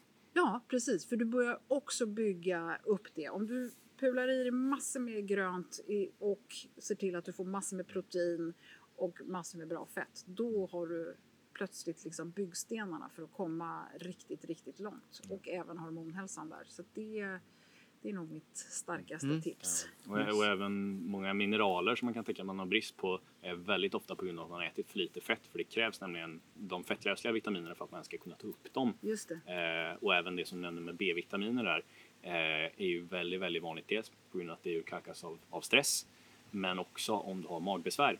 Eh, för det är faktiskt magbakterierna som gör att du kan tillgodose dig och skapa mycket B-vitaminer. Eh, jag kan nämna tre snabba tillskott av precis de som du sa där, för jag har väldigt specifika rekommendationer på, på dem. Eh, D-vitaminen kan jag rekommendera från ett märke som heter Pureness. Eh, nytt eh, finskt märke, väldigt bra. Råkar också eh, ligga i torskleverolja som är fantastiskt för oss. Har också de här fettlösliga vitaminerna i sig. Eh, supermag eller supermagnesium från märket Bättre hälsa. Toppen bra magnesiumtillskott med sju olika former av magnesium. Eh, och eh, B-vitamin, eh, har du komplex så finns det väldigt många olika där. Eh, personligen gillar jag eh, det från Holistic. Eh, de har även ett, som är med de absolut vanligaste som man har för lågt på och det är B12, B6 och folat. Eh, så de kan jag varmt rekommendera. Det Inget här spon- Thorn är ett som också är ett bra komplex som innehåller många. Och Great Earth är det många som gillar. Som också bra.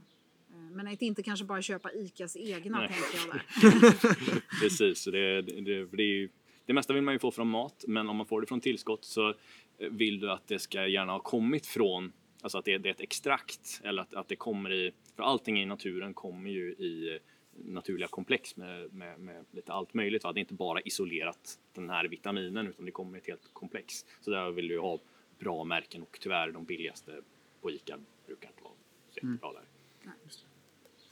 Ja, och, och jättebra tips och både från Viktors håll och från Åsas håll också här kring just det här resan kring klimakteriet också. Och någonting som jag är intresserad kring också, Åsa, är ju också när du startade den här resan så var det inte så mycket information som du hittade och det var lite tisslande och tasslande kring dina väninnor att, att nej, jag är inte klar, nej jag är det." inte här, jag är inte det.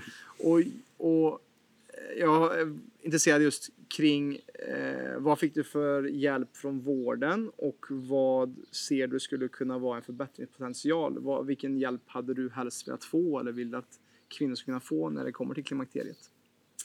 Men jag tror att det naturliga för en kvinna är att hon kanske har liksom kontakt med vården när hon är sjuk. Och då kanske man har en husläkare som man har gått till någon gång och så har man fått man har skurit sig eller man har gjort någonting som är liksom akut eller så är det någonting som gnisslar i största allmänhet och så får man kanske inte jättemycket hjälp. Och det som är problemet med klimakteriet är ju ofta att du inte vet att det är det som i grunden utan du kanske bara i största allmänhet känner dig trött, du kanske har hjärndimma, du kanske har ont i kroppen, du kanske bara liksom känner dig låg, eh, du har svårt att sova och så blir ju det här en stor bara geggamoja. Och när du går till din vårdcentral och säger att du söker för de här diffusa symptomen då blir de flesta kvinnor ganska avfärdade man blir liksom lite avfärdad och bortpoliterad. Man kanske tar lite sköldkörteltester och man kanske i bästa fall kollar någon D-vitamin och man kanske kollar någon, några värden. Man kollar blodtryck och lite såna här saker. Ehm, och, och där hade jag väl önskat att man kunde, vågade och hade tid att börja prata då om klimakteriet, åldrande och börja ge lite råd kring det här. Du kanske behöver tänka på det här, du kanske börjar närma dig någonting. Eh, hur, ser din, hur ser din cyklicitet ut? Har du börjat med rikligare blödningar? För det är oerhört vanligt att man hamnar i, innan du kommer till liksom, den fasen där du slutar blöda så är det väldigt många kvinnor som där blödningen eskalerar under ett antal år.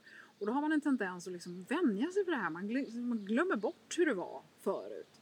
Och så plötsligt så är du där med dubbla bindel, dubbla tamponger och tänker att tre dagar i veckan så, eller i månaden så kan man liksom inte göra någonting för att det liksom bara är sån katastrofblödning. Och där är det ju också oerhört viktigt att man har koll på sina hjärndepåer och det är inte liksom bara ett litet järnprov och sen börja käka blodpudding. Utan det, det, liksom, det kräver mer för att bygga upp de här depåerna. Det kan säkert ni mycket mer om. Men just det där, var är du i din fas? Jag hade önskat att vården var lite mer intresserad av att fråga och att liksom försöka ta reda på var man är. Men sen är det många som inte är mottagliga. Jag var faktiskt på en företagshälsokoll då kanske jag var sådär 46-47 eller någonting och han frågade när vi hade tagit alla prover och det är liksom sån här vanlig checkup, årlig grej. Eh, och så, så sa han så här, ja och hur har du det med mensen? Jag bara så tittade på honom och sa, vad ska du skit Jag bara så här, ja det är bra tack. Ja, och så, så var det liksom, nu förstår jag så här i efterhand att han var ju faktiskt en, en bra läkare på det mm. sättet. Mm. Men jag hade liksom ingenting att säga då för den var liksom precis som vanligt. Men många kvinnor går in i det här, in i klimakteriet med den extra stressen på sig att de har haft så kopiösa mycket blödningar och är så urlakade mm. att de liksom går in i väggen bara av det. Och har du då dessutom liksom en träningsmani och lite mm. äter för lite och sover för lite och alltihopa, då, då kan ju det vara liksom, eh, det första steget in i väggen. Mm. Mm. mm. Så jag hade väl önskat att vården hade mer tid egentligen, var lite mer lyhörd och lite mer öppen för att nästan som kvinna så får man I alla fall när jag var liten och jag vet att det har varit så några generationer under också. Jag vet inte om det är så idag. Men då fick man ett häfte hem där det, när man var 12-13 års åldern där det stod vad som hände när man fick mens. Och så fick man några, liksom, några binder och någon tampong och så var det en jättebra bok som förklarade om hur man blir med barn och allt det här, hur det funkar. Jag hade önskat att man kunde få något liknande mm. när man var i 40-45 års ålder så kunde man plocka fram den och säga ja fasen det är det här ja, nu. Sen hoppas jag ju också liksom, kanske att den här generationen som kommer nu är lite mindre hyschig om den än de som är som jag eller kanske äldre. Att man liksom är mer öppen, vaken, mogen för att se på klimakteriet som någonting som inte är skämmigt och som någonting, för det, det, det är väl det som jag upplever mycket framförallt när jag startade det här, att liksom, man vill inte prata om det, man vill inte visa att man är intresserad av det här ämnet för att det är på sätt likställa med att du är en gammal tant som håller på att rasa ihop. Mm. Eh, och det vill man inte vara. Att det, liksom, att, det hade jag ju önskat att det liksom blev en mycket större och vanligare grej. Precis som unga tjejer idag kan prata om att de har mens, även med sina killkompisar upplever jag i alla fall när jag ser tonårstjejer. Jag önskar att liksom att det kunde vara lite mer samma sak kring, kring klimakteriet och då hade det blivit mycket lättare också för vården att ta upp det. Yeah. Och vara mer lyhörda. Men vårdens största problem är att de har så, du har din 20 minuters slott. Mm. Och då ska det där, liksom, det ska snabbt göras. Och du har ju en, en enorm liksom, ekonomisk press i vården idag som gör att man liksom inte frikostigt kan börja ställa diagnoser, ta prover och börja kolla grejer på ett mm. annat Man får vara väldigt påstridig själv och de flesta mm. är inte det. För att man liksom inser att nej, men jag är inte sjuk och klimakteriet är absolut ingen sjukdom. Mm. Men det ger en massa symptom som dessutom kan kännas som sjukdom men som också kan leda till det om du inte tar hand om de här olika eh, bitarna. Och där är ju utmattning liksom den, den farligaste biten. Mm. mm. Vi, vi, brukar ju säga att det är som ett litet Alltså vården hanterar på tok för mycket folk för det första som inte ens borde vara där mm. eh, med deras approach. De behöver vård men de behöver inte den hjälpen kanske som vården ger för man behöver bli utbildad kring det här som, ja, som vi gör nu. Med att man berättar om hur mycket sömnen och blodsocker och allt sånt där och stressnivåer, hur det påverkar. Men inte att man bara avfärdar, ja och så tänk på stressen. Eller ja, tänk på sömnen. Nej, liksom. nej men det är här lösningen finns. Det är inget magiskt piller utan det är de här faktorerna som påverkar din helhetshälsa som kommer få det här att bli bättre eller sämre. Mm. Eh, och att, ja, jag tror man behöver komma till någon som, ja, du behöver höja medvetandet helt enkelt kring det här att det är en grej, att det här, de här sakerna händer i kroppen och det här kan du göra för att motverka det. Eh, men ja, vi brukar säga att man behöver något lite filter innan men, man men kommer in liksom i det egentligen. Ändå då på tal om eh, magiska mediciner så är det ju eh, hormonbehandling är ju någonting som vi ändå bör beröra här. Ja. För att mm. det är ju det som vården kan erbjuda dig. Mm. Och jag tycker att vi kanske har varit lite för försiktiga med det. Det kom en enorm stor studie 2002 som hette VHI-studien som var eh, gjord i USA på enorm mängd med kvinnor. Och där gjorde man en feltolkning när man då tittade på hur kvinnor hade varit behandlade med hormonpreparat. Och det var den tidens hormonpreparat som dessutom var eh, urvunna ur häststourin. Eh, och inte alls hade med våra, kvinn, våra mänskliga hormoner att göra. Och man såg då en tendens till att de här kvinnorna verkade få eh, större tendens till att få bröstcancer.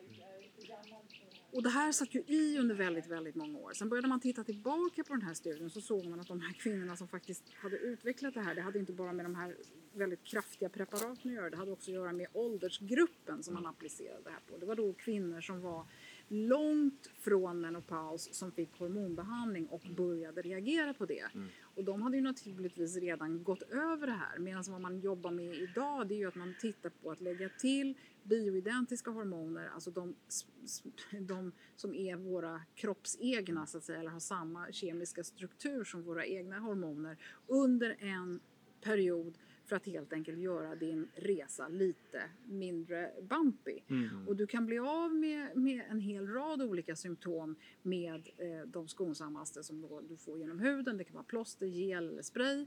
Eh, och det här skriver ju vilken läkare som helst ut. Men kanske lite för sparsamt. Mm. Eh, och, och, många kvinnor skulle må bra av det här men framförallt i förklimakteriet, det som ger vika först som jag nämnde i början med progesteronet det skapar väldigt mycket oreda till en början och där jobbar man inte så mycket med att bara ge ett progesteron till en början. Det finns en del som förespråkar progesteron Eh, kräm eller salva, det är väldigt vanligt utomlands. I Sverige så har vi inte det här. Vi föreskriver inte, eller det går inte att få det föreskrivet heller. Så det är liksom lite kontroversiellt om många tar till det här på egen hand. Och jag skulle ju förespråka att om man nu väljer att göra någon form av hormonbehandling så bör man göra det i samråd med en gynekolog, en uppdaterad kunnig person som faktiskt har koll på dig också. För det viktiga som kvinna är att om du börjar med ett östrogentillskott är att du också måste, har du livmodern kvar måste du ha progesteronet eller gulkroppshormonet för det är det som skyddar din livmoderslemhinna så den inte bara bygger upp och bygger upp och bygger upp. För det är så vår cykel fungerar naturligt att när progesteronet kommer då släpper vi slemhinnan varje månad i vår normala cykel. Så mm. den här måste vi liksom fortsätta lägga till och nu handlar det inte om att menstruera längre utan nu handlar det bara om att se till att vi har lite progesteron som gör att den här slemhinnan inte får chansen att bli, bli tjock och därmed cancerogen. Mm. Så att är man nyfiken på det här så finns det massor med avsnitt av Klimakteriepodden som handlar om hormonbehandling. Det går också att läsa sig till det och det finns också Svensk förening för obstetrik och gynekologi som har en hemsida som handlar om där det, på deras hemsida kan man läsa om de här riktlinjerna. Och tyvärr är inte de flesta läkare och gynekologer i Sverige helt uppdaterade. Mm. Ja, det ska jag fråga vart eh, för eftersom vi vet att kvaliteten är lite varierande kanske beroende på vart man befinner sig. Kan man få det här på alltså, gemene vårdcentral eller Ja, alltså det finns ju en öppen hemsida för ja. sfog.se där man kan hitta de eh, vetenskapligt belagda rekommendationerna när det gäller just hormonbehandling. Och här finns ju alla de här olika eh, sakerna med och då, då, pratar man ju väldigt mycket om att liksom det skonsammaste möjliga, lägsta möjliga dos för att ta bort symptomen. Och mm. symptomen är ju då allt från svettningar, värmevallningar mm. till det man kanske pratar minst om som egentligen är då de här kognitiva funktionerna och även dina fysiska eh, funktioner. Det är inte vården så här supertända på att liksom medikalisera alla kvinnor i 50-årsåldern och det kan jag inte heller tycka är korrekt. Men har du tillräckligt mycket problem för att, så att klimakteriet ändå påverkar din vardag så kan jag inte förstå varför du inte ska ta till det mest potenta under en period i ditt liv mm. i så fall. För då kan du få bukt med det. Och det handlar liksom om mini-nivåer som behövs för att det här temperaturreglaget ska börja fungera igen och för att du ska liksom börja känna dig som en människa och kanske få börja sova igen. Det, det, låter som det bästa av båda världar är att ta en del av det tillsammans med alla de här andra grejerna som vi pratar om. Ja, Men frågan och, är... och tänka liksom på din kost och din sömn. Ja, och då exakt. kan du komma tillbaka in, i en, en vanlig cykel. För många gånger hamnar du i vården med de här diffusa symptomen mm. och går därifrån med antidepressiva mm. eller sömntabletter. Det, det, och det är inte en bra väg att gå. För det är, inte, det, det är inte dit vi ska. nu snackar vi ju verkligen kemiska mm. eh, mm. läkemedel som dessutom många gånger är beroendeframkallande stillastående. Och det, det är inte det som de flesta kvinnor behöver. Sen är det många som kanske redan står på antidepressiva eh, när de kommer in i klimakteriet. Och då har vi liksom en annan eh, fråga. Är det det man behöver? För antidepressiva kan också vara effektiva mot vallningar och svettningar. Och det tar man ofta till till exempel när du har bröstcancerpatienter som har haft hormonell bröstcancer och inte kan eh, få hormonbehandling men lider väldigt mycket. Mm. Ofta på grund av sina, sin medicinering i cancermedicinering så får de ju liksom klimakteriet dubbelt värre. Då kan antidepressiva vara en, en väldigt eh, stor hjälp för de kan i alla fall bli av med lite vallningar och svettningar. Sen är ju träning oerhört kraftfullt eh, just med svettningar och vallningar. Även eh, akupunktur finns det en del riktigt bra studier som eh, eh, liksom faktiskt visar att det fungerar. Det kan vara väldigt övergående, eh, att du får bra effekt under en kort period och sen så liksom kommer det tillbaka. Och sen så som vi nämnde kort i början här, en av de sakerna som jag tydligt själv upplever är att dricker jag kaffe och alkohol eller äter tung mat, då kommer det där som ett brev på posten. Eller samma sak, socker driver också det där.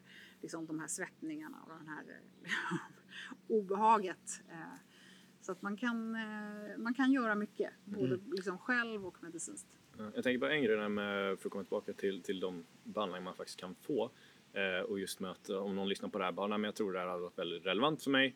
Eh, skulle du rekommendera att man läser på själv på de här hemsidorna som du sa först och kanske kommer laddad med de här frågorna till sin läkare och märker att de helt enkelt kanske är kompetenta eller inte?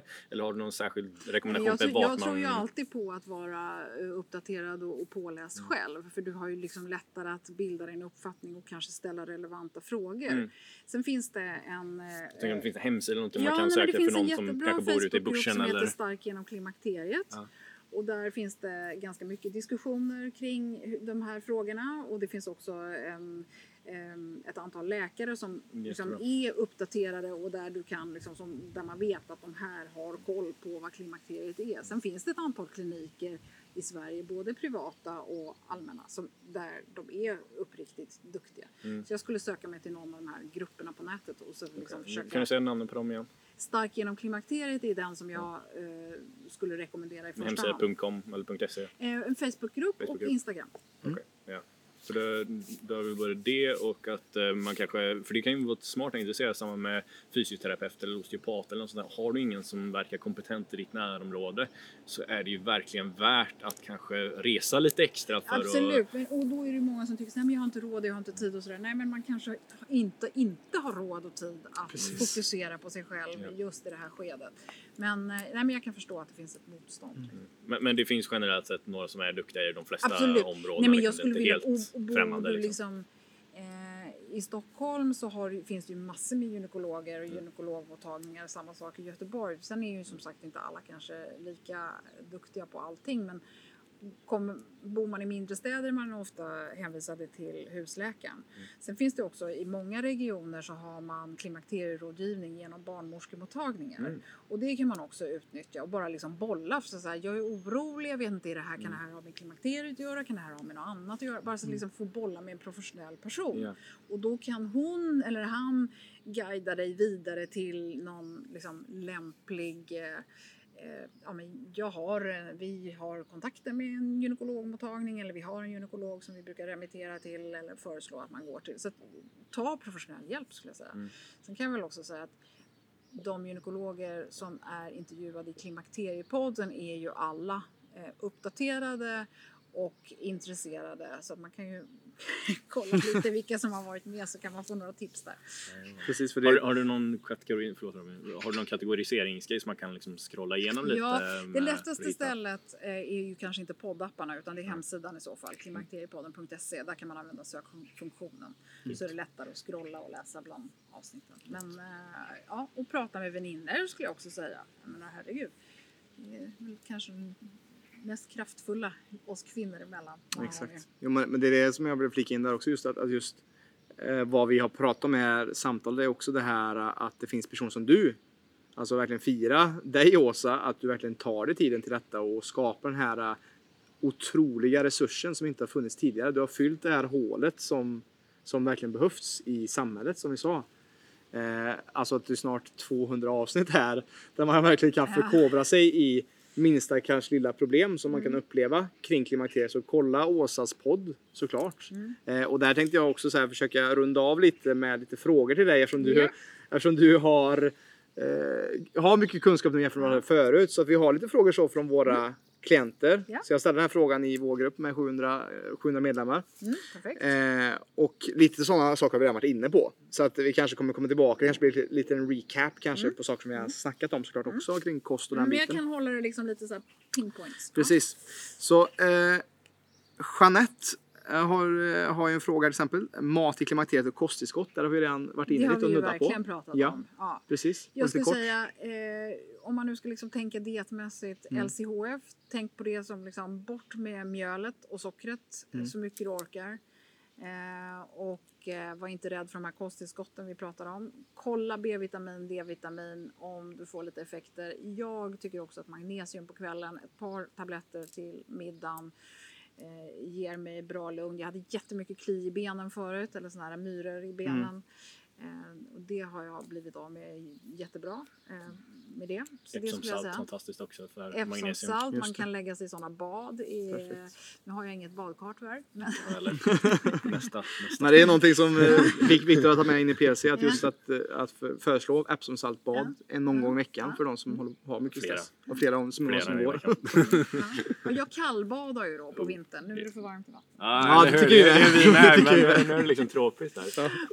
Nästa, vin- nästa podd För det, eh, det är ju väldigt kraftfullt när det gäller det här med maten. Men annars så liksom bara ös på med och se till. För många kvinnor liksom, ah, men jag tar en sallad. Men det räcker inte. Du håller dig inte mätt på det. Ja. Om salladen inte innehåller tillräckligt mycket protein och fett så kommer Mm. du börja snacka klockan tre och det är ju det vi vill undvika. Precis. Alltså det här med, den här idiotin med att man ska äta mellanmål, den tror jag inte alls på. Nej, Mm. det är bra. Vi är helt överens. där. Klienterna blir inte förvirrade här överhuvudtaget. Nej. Bra. Olivolja så det är... Ja. Vanligt smör är också Vanligt smör är smör är väldigt gott. Jag älskar vanligt smör. Och äggula för övrigt, det du sa med äggvitan. Väldigt många som reagerar Ja, på det. Men Äggulan är oftast helt eh, okej precis. fantastisk God källa på- majonnäs kan man bra på. Jajamän. Om vi har, eh, vi, vi var inne lite på sköldkörteln här men Ann-Katrin eh, frågar, har en fråga just eh, klimakteriet och sköldkörteln. Hur det, vad har det för samband ser du liksom med, Nej, med det, det, du har det lärt som dig? är ganska intressant är att ofta så debuterar sköldkörtelproblematik i samband med att man har stora hormonsvängningar. Mm. Antingen kanske när eh, du då föder barn i samband med det eh, eller i, i, kring klimakteriet. Och det är lite samma symptom också som du har när du får klimakteriebesvär. Eh, skillnaden är kanske att du blir mer frusen om du har, har en överaktiv eh, sköldkörtel. Eh, har du underaktiv sköldkörtel, vilket ju är det vanligaste, så kan man liksom uppleva samma stagnation i kroppen också. Och många gånger så upplever jag också att eh, lymfsystemet stagnerar på kvinnor. Att man liksom helt enkelt, du drar på dig så himla mycket vätska. Och det hjälper ju inte bara att träna, men just det här, bara att liksom massera sin lilla, de här små hålrummen här kan Mm. vara oerhört liksom, kraftfullt och göra några sådana här lymfatiska övningar som liksom får igång eh, systemet och man känner att man liksom blir det här lite svullna. Men just när det gäller sköldkörteln så, så är det också lite samma sak där. Många får faktiskt mycket bukt av med det. ehm, Just med hjälp av kost, träning, sömn, återhämtning. Mm. Och lustigt nog så har vi, eh, ja, inte nu den här veckan, ja men jag vet inte när ni släpper det. Ja, det blir nog den här veckan faktiskt. Ja, okej. Mm, mm. Ja, men då kommer det, om ett par veckor här så kommer det två intervjuer med en läkare som, där vi pratar mycket om vad kan man göra själv om man har sköldkörtelproblem. Okej, andra, fantastiskt. eh, Saker. Så då kan man Håll utkik efter det helt enkelt. Ja, precis. Riktigt bra svar. Eh, och sen så lite vallningar har vi varit inne på också. Ja. Va, vad kan man göra mot vallningar om vi kommer tillbaka till det? Ja, men det är mycket här det drivs av de här, liksom, ofta det du äter och det du dricker. Mm. Socker, alkohol, kaffe är inget bra. Mm. Eh, och sen så också stressen. Du måste liksom försöka få bukt med den. Sen är det ju tyvärr så att den här termostaten som på något sätt inte riktigt lirar. Eh, det kan ta några år innan den ställer om sig. För en del kvinnor så dras de faktiskt med vallningar i 10-20 år. En del blir aldrig liksom av med dem. Jag träffade en kvinna häromdagen som är 75 som fortfarande har vallningar. Och det är ju hemskt att behöva eh, leva med dem. Mm. Eh, och då tror inte jag att man ska vara rädd, om man lider av det så tror jag inte man ska vara rädd för det här med eh, att diskutera hormonbehandling i så fall med en uppdaterad och kunnig läkare. Men ehm, Inte ge sig där heller. Liksom. Nej, men och sen också den här träningen, att man liksom försöker hitta en bra balans. En del tycker liksom svettas man mycket när man tränar så svettas man mindre i vallningarna. Eh, ja. Bastu. Sen finns det en del kosttillskott som eh, jag har bara erfarenhet egentligen av ett som jag eh, tog i början av mitt klimakterium som jag hade, fick jättemycket hjälp med. Eh, som eh, heter Femarel. Och det är ett sojabaserat eh, kosttillskott som, eh, är, eh, som faktiskt går på det är en speciell fermenteringsmetod som, som då går till, liksom fungerar på dina östrogenreceptorer och faktiskt har effekt. Många upplever bra effekt med det. Eh, det tar inte många veckor innan det kickar in och sen så är det väl tyvärr så att en del liksom vänjer sig. Det är väl så tycker jag, upplever jag med många kosttillskott att man på något sätt man mättar kroppen, sen har den inte effekt längre och då kanske man måste ta en paus och så får man liksom stå ut en stund och så får man starta om systemet lite grann. Ja. Nej, det, är- det är också det tillskott som jag hade mest erfarenhet av. Eh, Vi har också jobbat i en livebutik tidigare Ja, faktiskt. nej men där är Life och alla apotek har Femarel. Så det är Jajamän. ju ingen hokus pokus medel. Nej, och det är den jag också hörde mest från det eller de åren, tror jag ett och ett halvt år, ja. eh, som jag hörde mest positiva grejer. Och de, de har också specifika för beroende vart Lite, ja. Själva eh, det som är den aktiva substansen, den här fermenterade sojan eh, som heter DT56A, den är eh, samma i alla men sen så har du lite andra eh, kom, komplement beroende på om du är i 40-årsåldern, 50-årsåldern eller 60-årsåldern. Men jag tycker inte det, man behöver haka mycket upp sig på vilken man är i utan de liksom, du kan mixa lite som hur som. Och det är intressant med soja för det är något som man vet påverkar en hel del och för övrigt bör endast konsumeras i fermenterad form och ska alltid vara ekologiskt för det är världens mest besprutade gröda annars.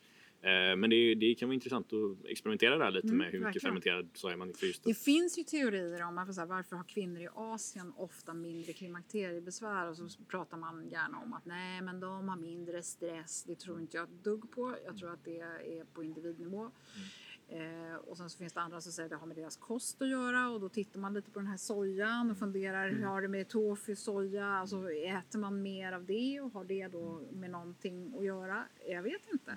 Har det att göra med att de eh, generellt kanske har mindre övervikt än vad vi har?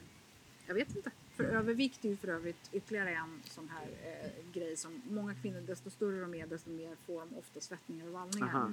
Däremot så ska man inte vara rädd för att ha lite fett för att det här fettet tillverkar ändå eh, östrogen. Så att många kvinnor som är riktigt smala, de kan få helvetiska klimakteriebesvär för att de har liksom inte nått fett alls att hjälpa Aha. till. Så man ska inte vara jätteledsen. Kan till och med hjälpa då? ja, Nej, men som, som du sa där förut med de här 3-5 extra kilona. Ja, nej, men kan de ska man inte helt vara helt jättedeppig för. Jajamän, utan håll, håller vi vårt blodsocker jämnt. Det är det som är det viktiga. Precis. Och det är också det vi brukar säga till vare sig du befinner dig i klimakteriet eller inte, just med viktnedgång.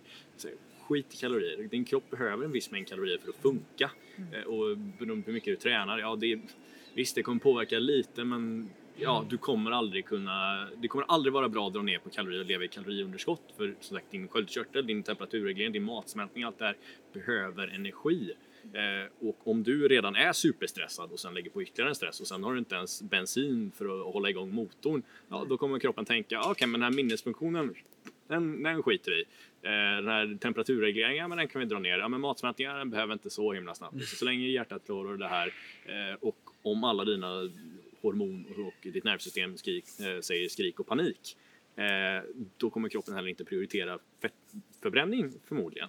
Så ett bättre, smartare sätt och lättare, eh, behändigare sätt att tänka på viktnedgång istället för att eh, ja, men spring mer, ät mindre. Eh, Håll dina blodsocker så, eh, blodsockernivåer så stabila som möjligt och gör ditt bästa för att sänka alla de här olika formerna av stressnivåerna som vi pratar om, vare sig det kommer från sömnen eller om det kommer från ja, receptionen och blodsockret, allt det här.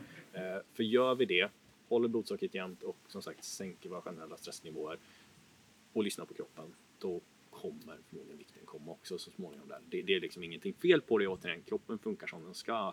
i den mån att vi får en viss input. Mm. Och sen vart den inputen än kommer ifrån. Sen absolut att man kan ha en viss genetik, även om det, det är ännu mer intressant är det som kallas epigenetik, alltså vad är det för faktorer runt omkring som får någon genetisk Som betingning triggar att oss. trigga igång Ja. eller inte. Eh, ja. Jättebra komplettering här Viktor. Eh, och sen jag tror vi, vi nöjer oss med, vi- jag tror vi tar en sista fråga som jag tycker är, är intressant. Eh, och lite mer juicy kanske. Maria undrar. Hur får man tillbaka lusten till sex och livet efter klimakteriet? Eller under klimakteriet också? Vad har du märkt liksom? Nej, men dels får man nog fråga sig eh, eh, hur liksom vill man ha lust? Jag måste erkänna att alla kvinnor tror jag faktiskt inte är så intresserade av sex. Jag tror, det är inte alla män heller. Men det tror jag är en grej, att man ska liksom ifrågasätta det. Vill jag ha lust eller vill jag inte Mm. ha lust? Eh, har jag en partner och man liksom är, har kommit i otakt där, då får, tror jag att man ska prata med varandra och försöka liksom reda ut vad är det som egentligen är problemet. Är det att vi liksom har tröttnat på varandra eller är det så att vi har bara blivit bästa polare? Eller vad, liksom, att man försöker också komma tillbaka till vad är det egentligen i mig, vad, vad vill jag? För det finns ingenting som är rätt eller fel. En del får ökad lust i klimakteriet och andra får minskad lust. En stor bov i det här är ju när du börjar få torra slemhinnor i underlivet. Då börjar det göra ont. Eh, och du liksom blir nästan atrofisk. Det, liksom, det drar ihop sig, du kan börja få hudsprickor, du kan börja få liksom, fysiska besvär. Och då är det klart som tusan att du inte blir särskilt kåt om du liksom är... det gör ont bara blotta tanken på det. Så där måste man ta hjälpmedel och då finns det lokalt östrogen eh, som dessutom eh, hjälper oerhört eh, effektivt om man nu börjar få eh, tendenser till urinvägsinfektioner, vilket väldigt många kvinnor upplever ungefär samtidigt. För det blir atrofiskt och torrt även i urinröret och då eh, så, så behöver du helt enkelt kötta till dina eh, slemhinnor igen. Och har man inte haft sex på länge så blir det också så att man, man har haft sämre blodcirkulation många gånger. Eh, så att det är ju väldigt kraftfullt att se till att ha regelbunden orgasm till exempel för det ökar blodgenomströmningen. Och kan man inte få det så kanske man ska helt enkelt eh, skaffa sig lite eh, hjälpmedel. Jag har haft ett samarbete med Pistill under väldigt många år, gång, eller många år eh, som jobbar med sexuell hälsa och det finns väldigt många kvinnor som har gamla förlossningsskador. Det kan vara saker som har tillkommit på äldre dagar. Det kan vara att du har problem med framfall. Det kan vara eh, du har urinläckage, du kan ha analläckage. Det kan vara massor med sådana saker som också gör att du inte har lust för att hela det här paketet är liksom ett problemområde. Så man måste nog också liksom gå till botten med och våga eh, ta hand om dem, den problematiken och våga diskutera det med en gynekolog om det är så eller eh, beroende på lite vad det är för problem man har. Mm. Eh, sen så är ju liksom det mentala, det är inte så himla lätt men då Nej. får man väl börja liksom, ja inte vet jag, det beror på vad man är för person. Om man gillar att läsa eller om man gillar att titta eller om man gillar att eh, pilla eller om man inte gillar att pilla. Alltså det får man, Utforska. Man, ja, man Gå lite nog- djupare. Ja, en del får ju supernytändning av att träffa en ny partner medan andra inte ens kan tänka sig att gå den vägen. Så att liksom, ja. Jag tänkte säga går det djupare inåt och nu sa jag det. det, det hålla sig. Ja. Exakt. ja. Eh, jag tror med, med just de frågorna vi har på klienterna att vi nöjer oss där. ja, men du var ju nyfiken på mannens klimakterium. Ja, men det, just det. Det var min egna fråga faktiskt. Just, Precis, just, nu är Robin lite eh, orolig här. Exakt. för, för jag såg något, jag har inte lyssnat på det avsnittet än, men Nej. jag ska eh, faktiskt lyssna på det tänkte jag just eh, klimakteriet och män. Ja. Alltså när män kommer upp i en medelålder, vad, vad, hur, hur Nej, påverkas men alltså, män det, på det, sig? det är ju jätteintressant för vi har ju vårt östrogen. Mm. Och det, liksom, det blir en ganska drastisk progesteronet också. Så våra tre könshormoner, vi har ju testosteron också men mycket, mycket mindre ehm, eh, nivåer än vad män har. Och det var ju var ju därför jag kom på det, bara för att en del kvinnor mår jättebra av att ta testosterontillskott. Mm. Problematiken med testosteron och kvinnor är att det inte finns något testosteron på den svenska marknaden att skriva ut som är anpassat efter kvinnor så du kan få ett väldigt ryckigt eh, mönster. Du tar ju naturligtvis mycket, mycket, mycket mindre nivåer än vad en man skulle göra som behöver testosterontillskott. Men det kan ge tillbaka den här liksom umfen och det kan ge tillbaka lite svar i träningen och det kan ge tillbaka lusten. Mm. Eh, Så det kan vara värt faktiskt eh, ta prover på i alla fall om man har extremt låga testosteronnivåer. En del får ju fart på lusten genom att styrketräna. Just. För att de plötsligt börjar bygga lite mer eh, testosteron och får liksom lite omlopp på det.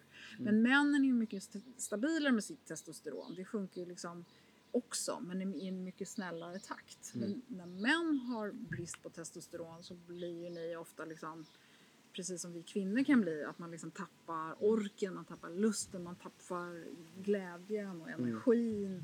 Eh, och många män blir ju deprimerade när de har för låga testosteronnivåer. Och den, det är ju precis där, samma som för kvinnor, att Ja. liksom stressen eh, ökar på det här. Men, men det finns inget riktigt klimakterium för män, men det är en, också en fråga som är till stor liksom, debatt. Men så här, när du tittar på en man, om du ser liksom att han har stor mage, platt rumpa och liksom lite hängig i hela han, då kan man ju nästan börja gissa att det kanske inte står jättebra till Nej, nej. med eh, hälsan och eh, nivåerna. Just det. Och det är intressant där just med, med testosteronnivåer eller med hormoner överlag. För som, sagt, som du nämnde, även bioidentiska hormoner för kvinnor och att det finns testosteronblandning för män. Eh, eh, kan ju absolut vara väldigt intressant att faktiskt efterforska lite grann. Eh, sen eh, måste jag också slå ett slag för att man måste ju alltid gå till grundorsaken och se vad har du faktiskt gjort Absolut, innan med. Eh, för det är ju mycket saker, det, det har vi inte pratat om här, eh, men, men jag kan nämna lite snabbt, men att det är mycket saker, substanser eh, som påverkar hormonerna väldigt mycket i den världen vi lever i just nu. Ja. Eh, bland annat med, eh, med såklart den högre stressnivåerna vi har, Mm. påverkar jätte, jättemycket. Men om vi pratat om mikroplaster och alla jäkla kemikalier, Kemikalier som och- finns. ja. Hur mycket Mm. som helst Mm. verkligen. Och det kan vara väldigt intressant att eh, kika lite på sina avgiftningsmekanismer. Dels göra det som du pratade om här förut med, med lymfan, Mm. få den att eh, ja, rulla på och flyta på så bra som möjligt. Men att du ser till att svettas regelbundet, att man ser till att lever och njurar är glada, dricker mycket vatten va? och eh, din morgondryck är helt fantastisk där.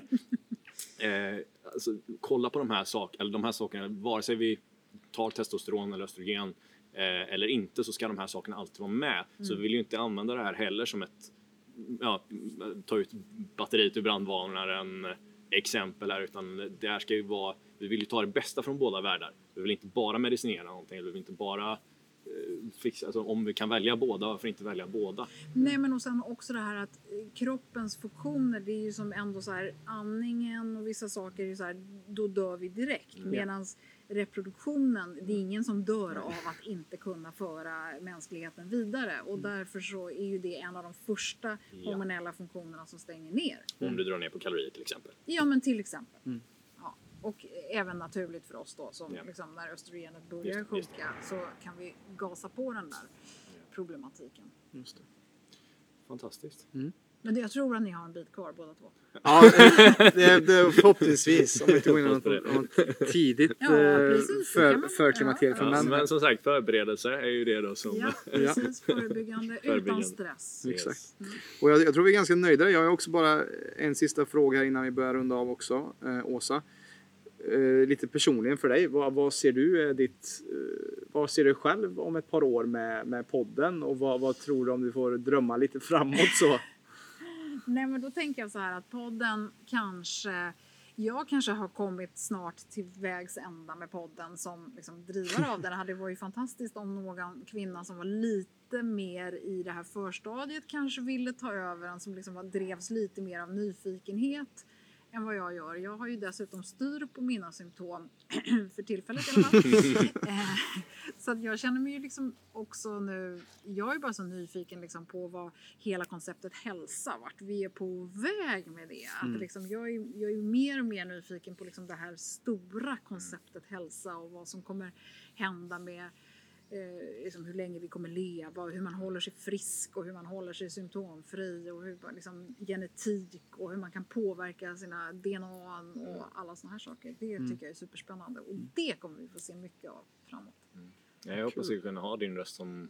Ja, det är det vi behöver, kloka röster som faktiskt... Att det är det här som syns på i olika diverse, även mainstream-medier. För i nuläget så befinner sig ju mycket av sånt här fortfarande på ja, men, experter, men det är fortfarande lite undangömt för ja, men, mor- eh, Nyhetsmorgon Svensson liksom. Mm. Eh, och eh, det är just det folk som verkligen försöker, tänker det här extra och verkligen Men det gräva är ner det som är så sorgligt med hälsa, att det på något sätt också håller på att bli en, eh, en klassfråga Ja. eller en livsstilsfråga. Ja. Vissa personer är intresserade och då kan man allt. Man Ja. kanske till och med kan för mycket. Mm. Medans, liksom, och många vill inte ens ha med det att göra Nej. för att man liksom tror att man dyvlas på någonting Mm. som man liksom bara blir ytterligare ett, en, en stress och en press. Ja. Just det. Så att, ja. Exakt. Och, och, med, Åsa som hälsominister ser jag det. ja, precis. Kanske. Gud vad jag är glad att jag Kvinnominister. slapp, slapp den här pandemin. ja, exakt.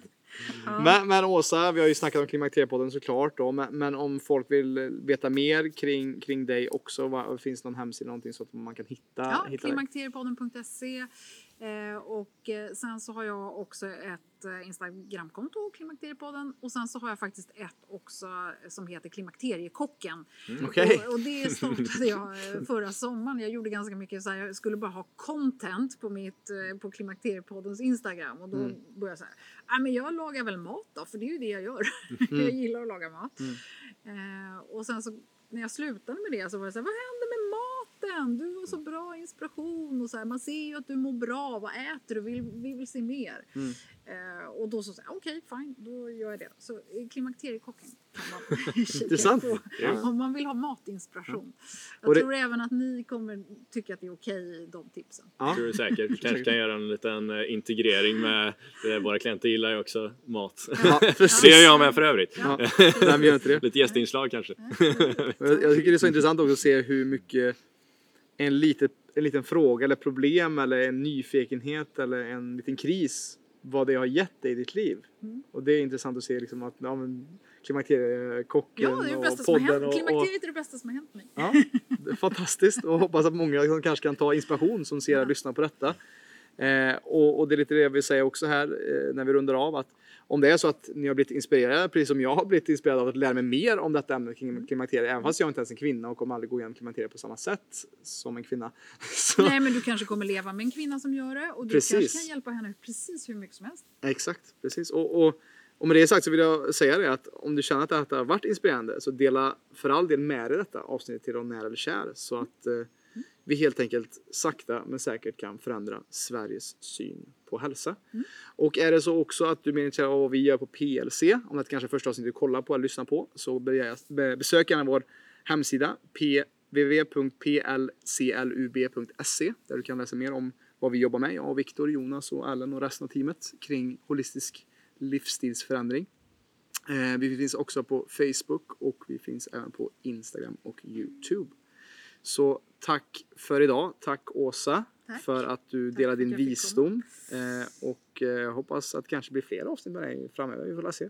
Ja. Vem vet? Kanske ett kallbad och eh, matlagning nästa gång. Nej, men kul. Nej, men tusen tack. Eh, Ja. Det är underbart att ni också vill eh, vara med och sprida kunskapen. Vi, vi är inte tillräckligt många än som vågar eh, prata om det här och framförallt så gäller det att prata om klimakteriet ur ett konstruktivt eh, perspektiv. Inte eh, som när man bildgooglar ordet klimakterie och det kommer upp en massa gråhåriga tanter som sitter med fläkt i näven. Det är, det är kanske inte riktigt dit vi... Jag tror inte att vi är så många kvinnor som är mellan 45 och 60 som känner igen oss i den bilden idag. Det kanske var så eh, när våra mammor var här mm. åldern. Så ser inte kvinnan ut. Vi ska hålla länge till och då gäller det att ta hand om sig själv. Tack så mycket. Tack. Tack för idag.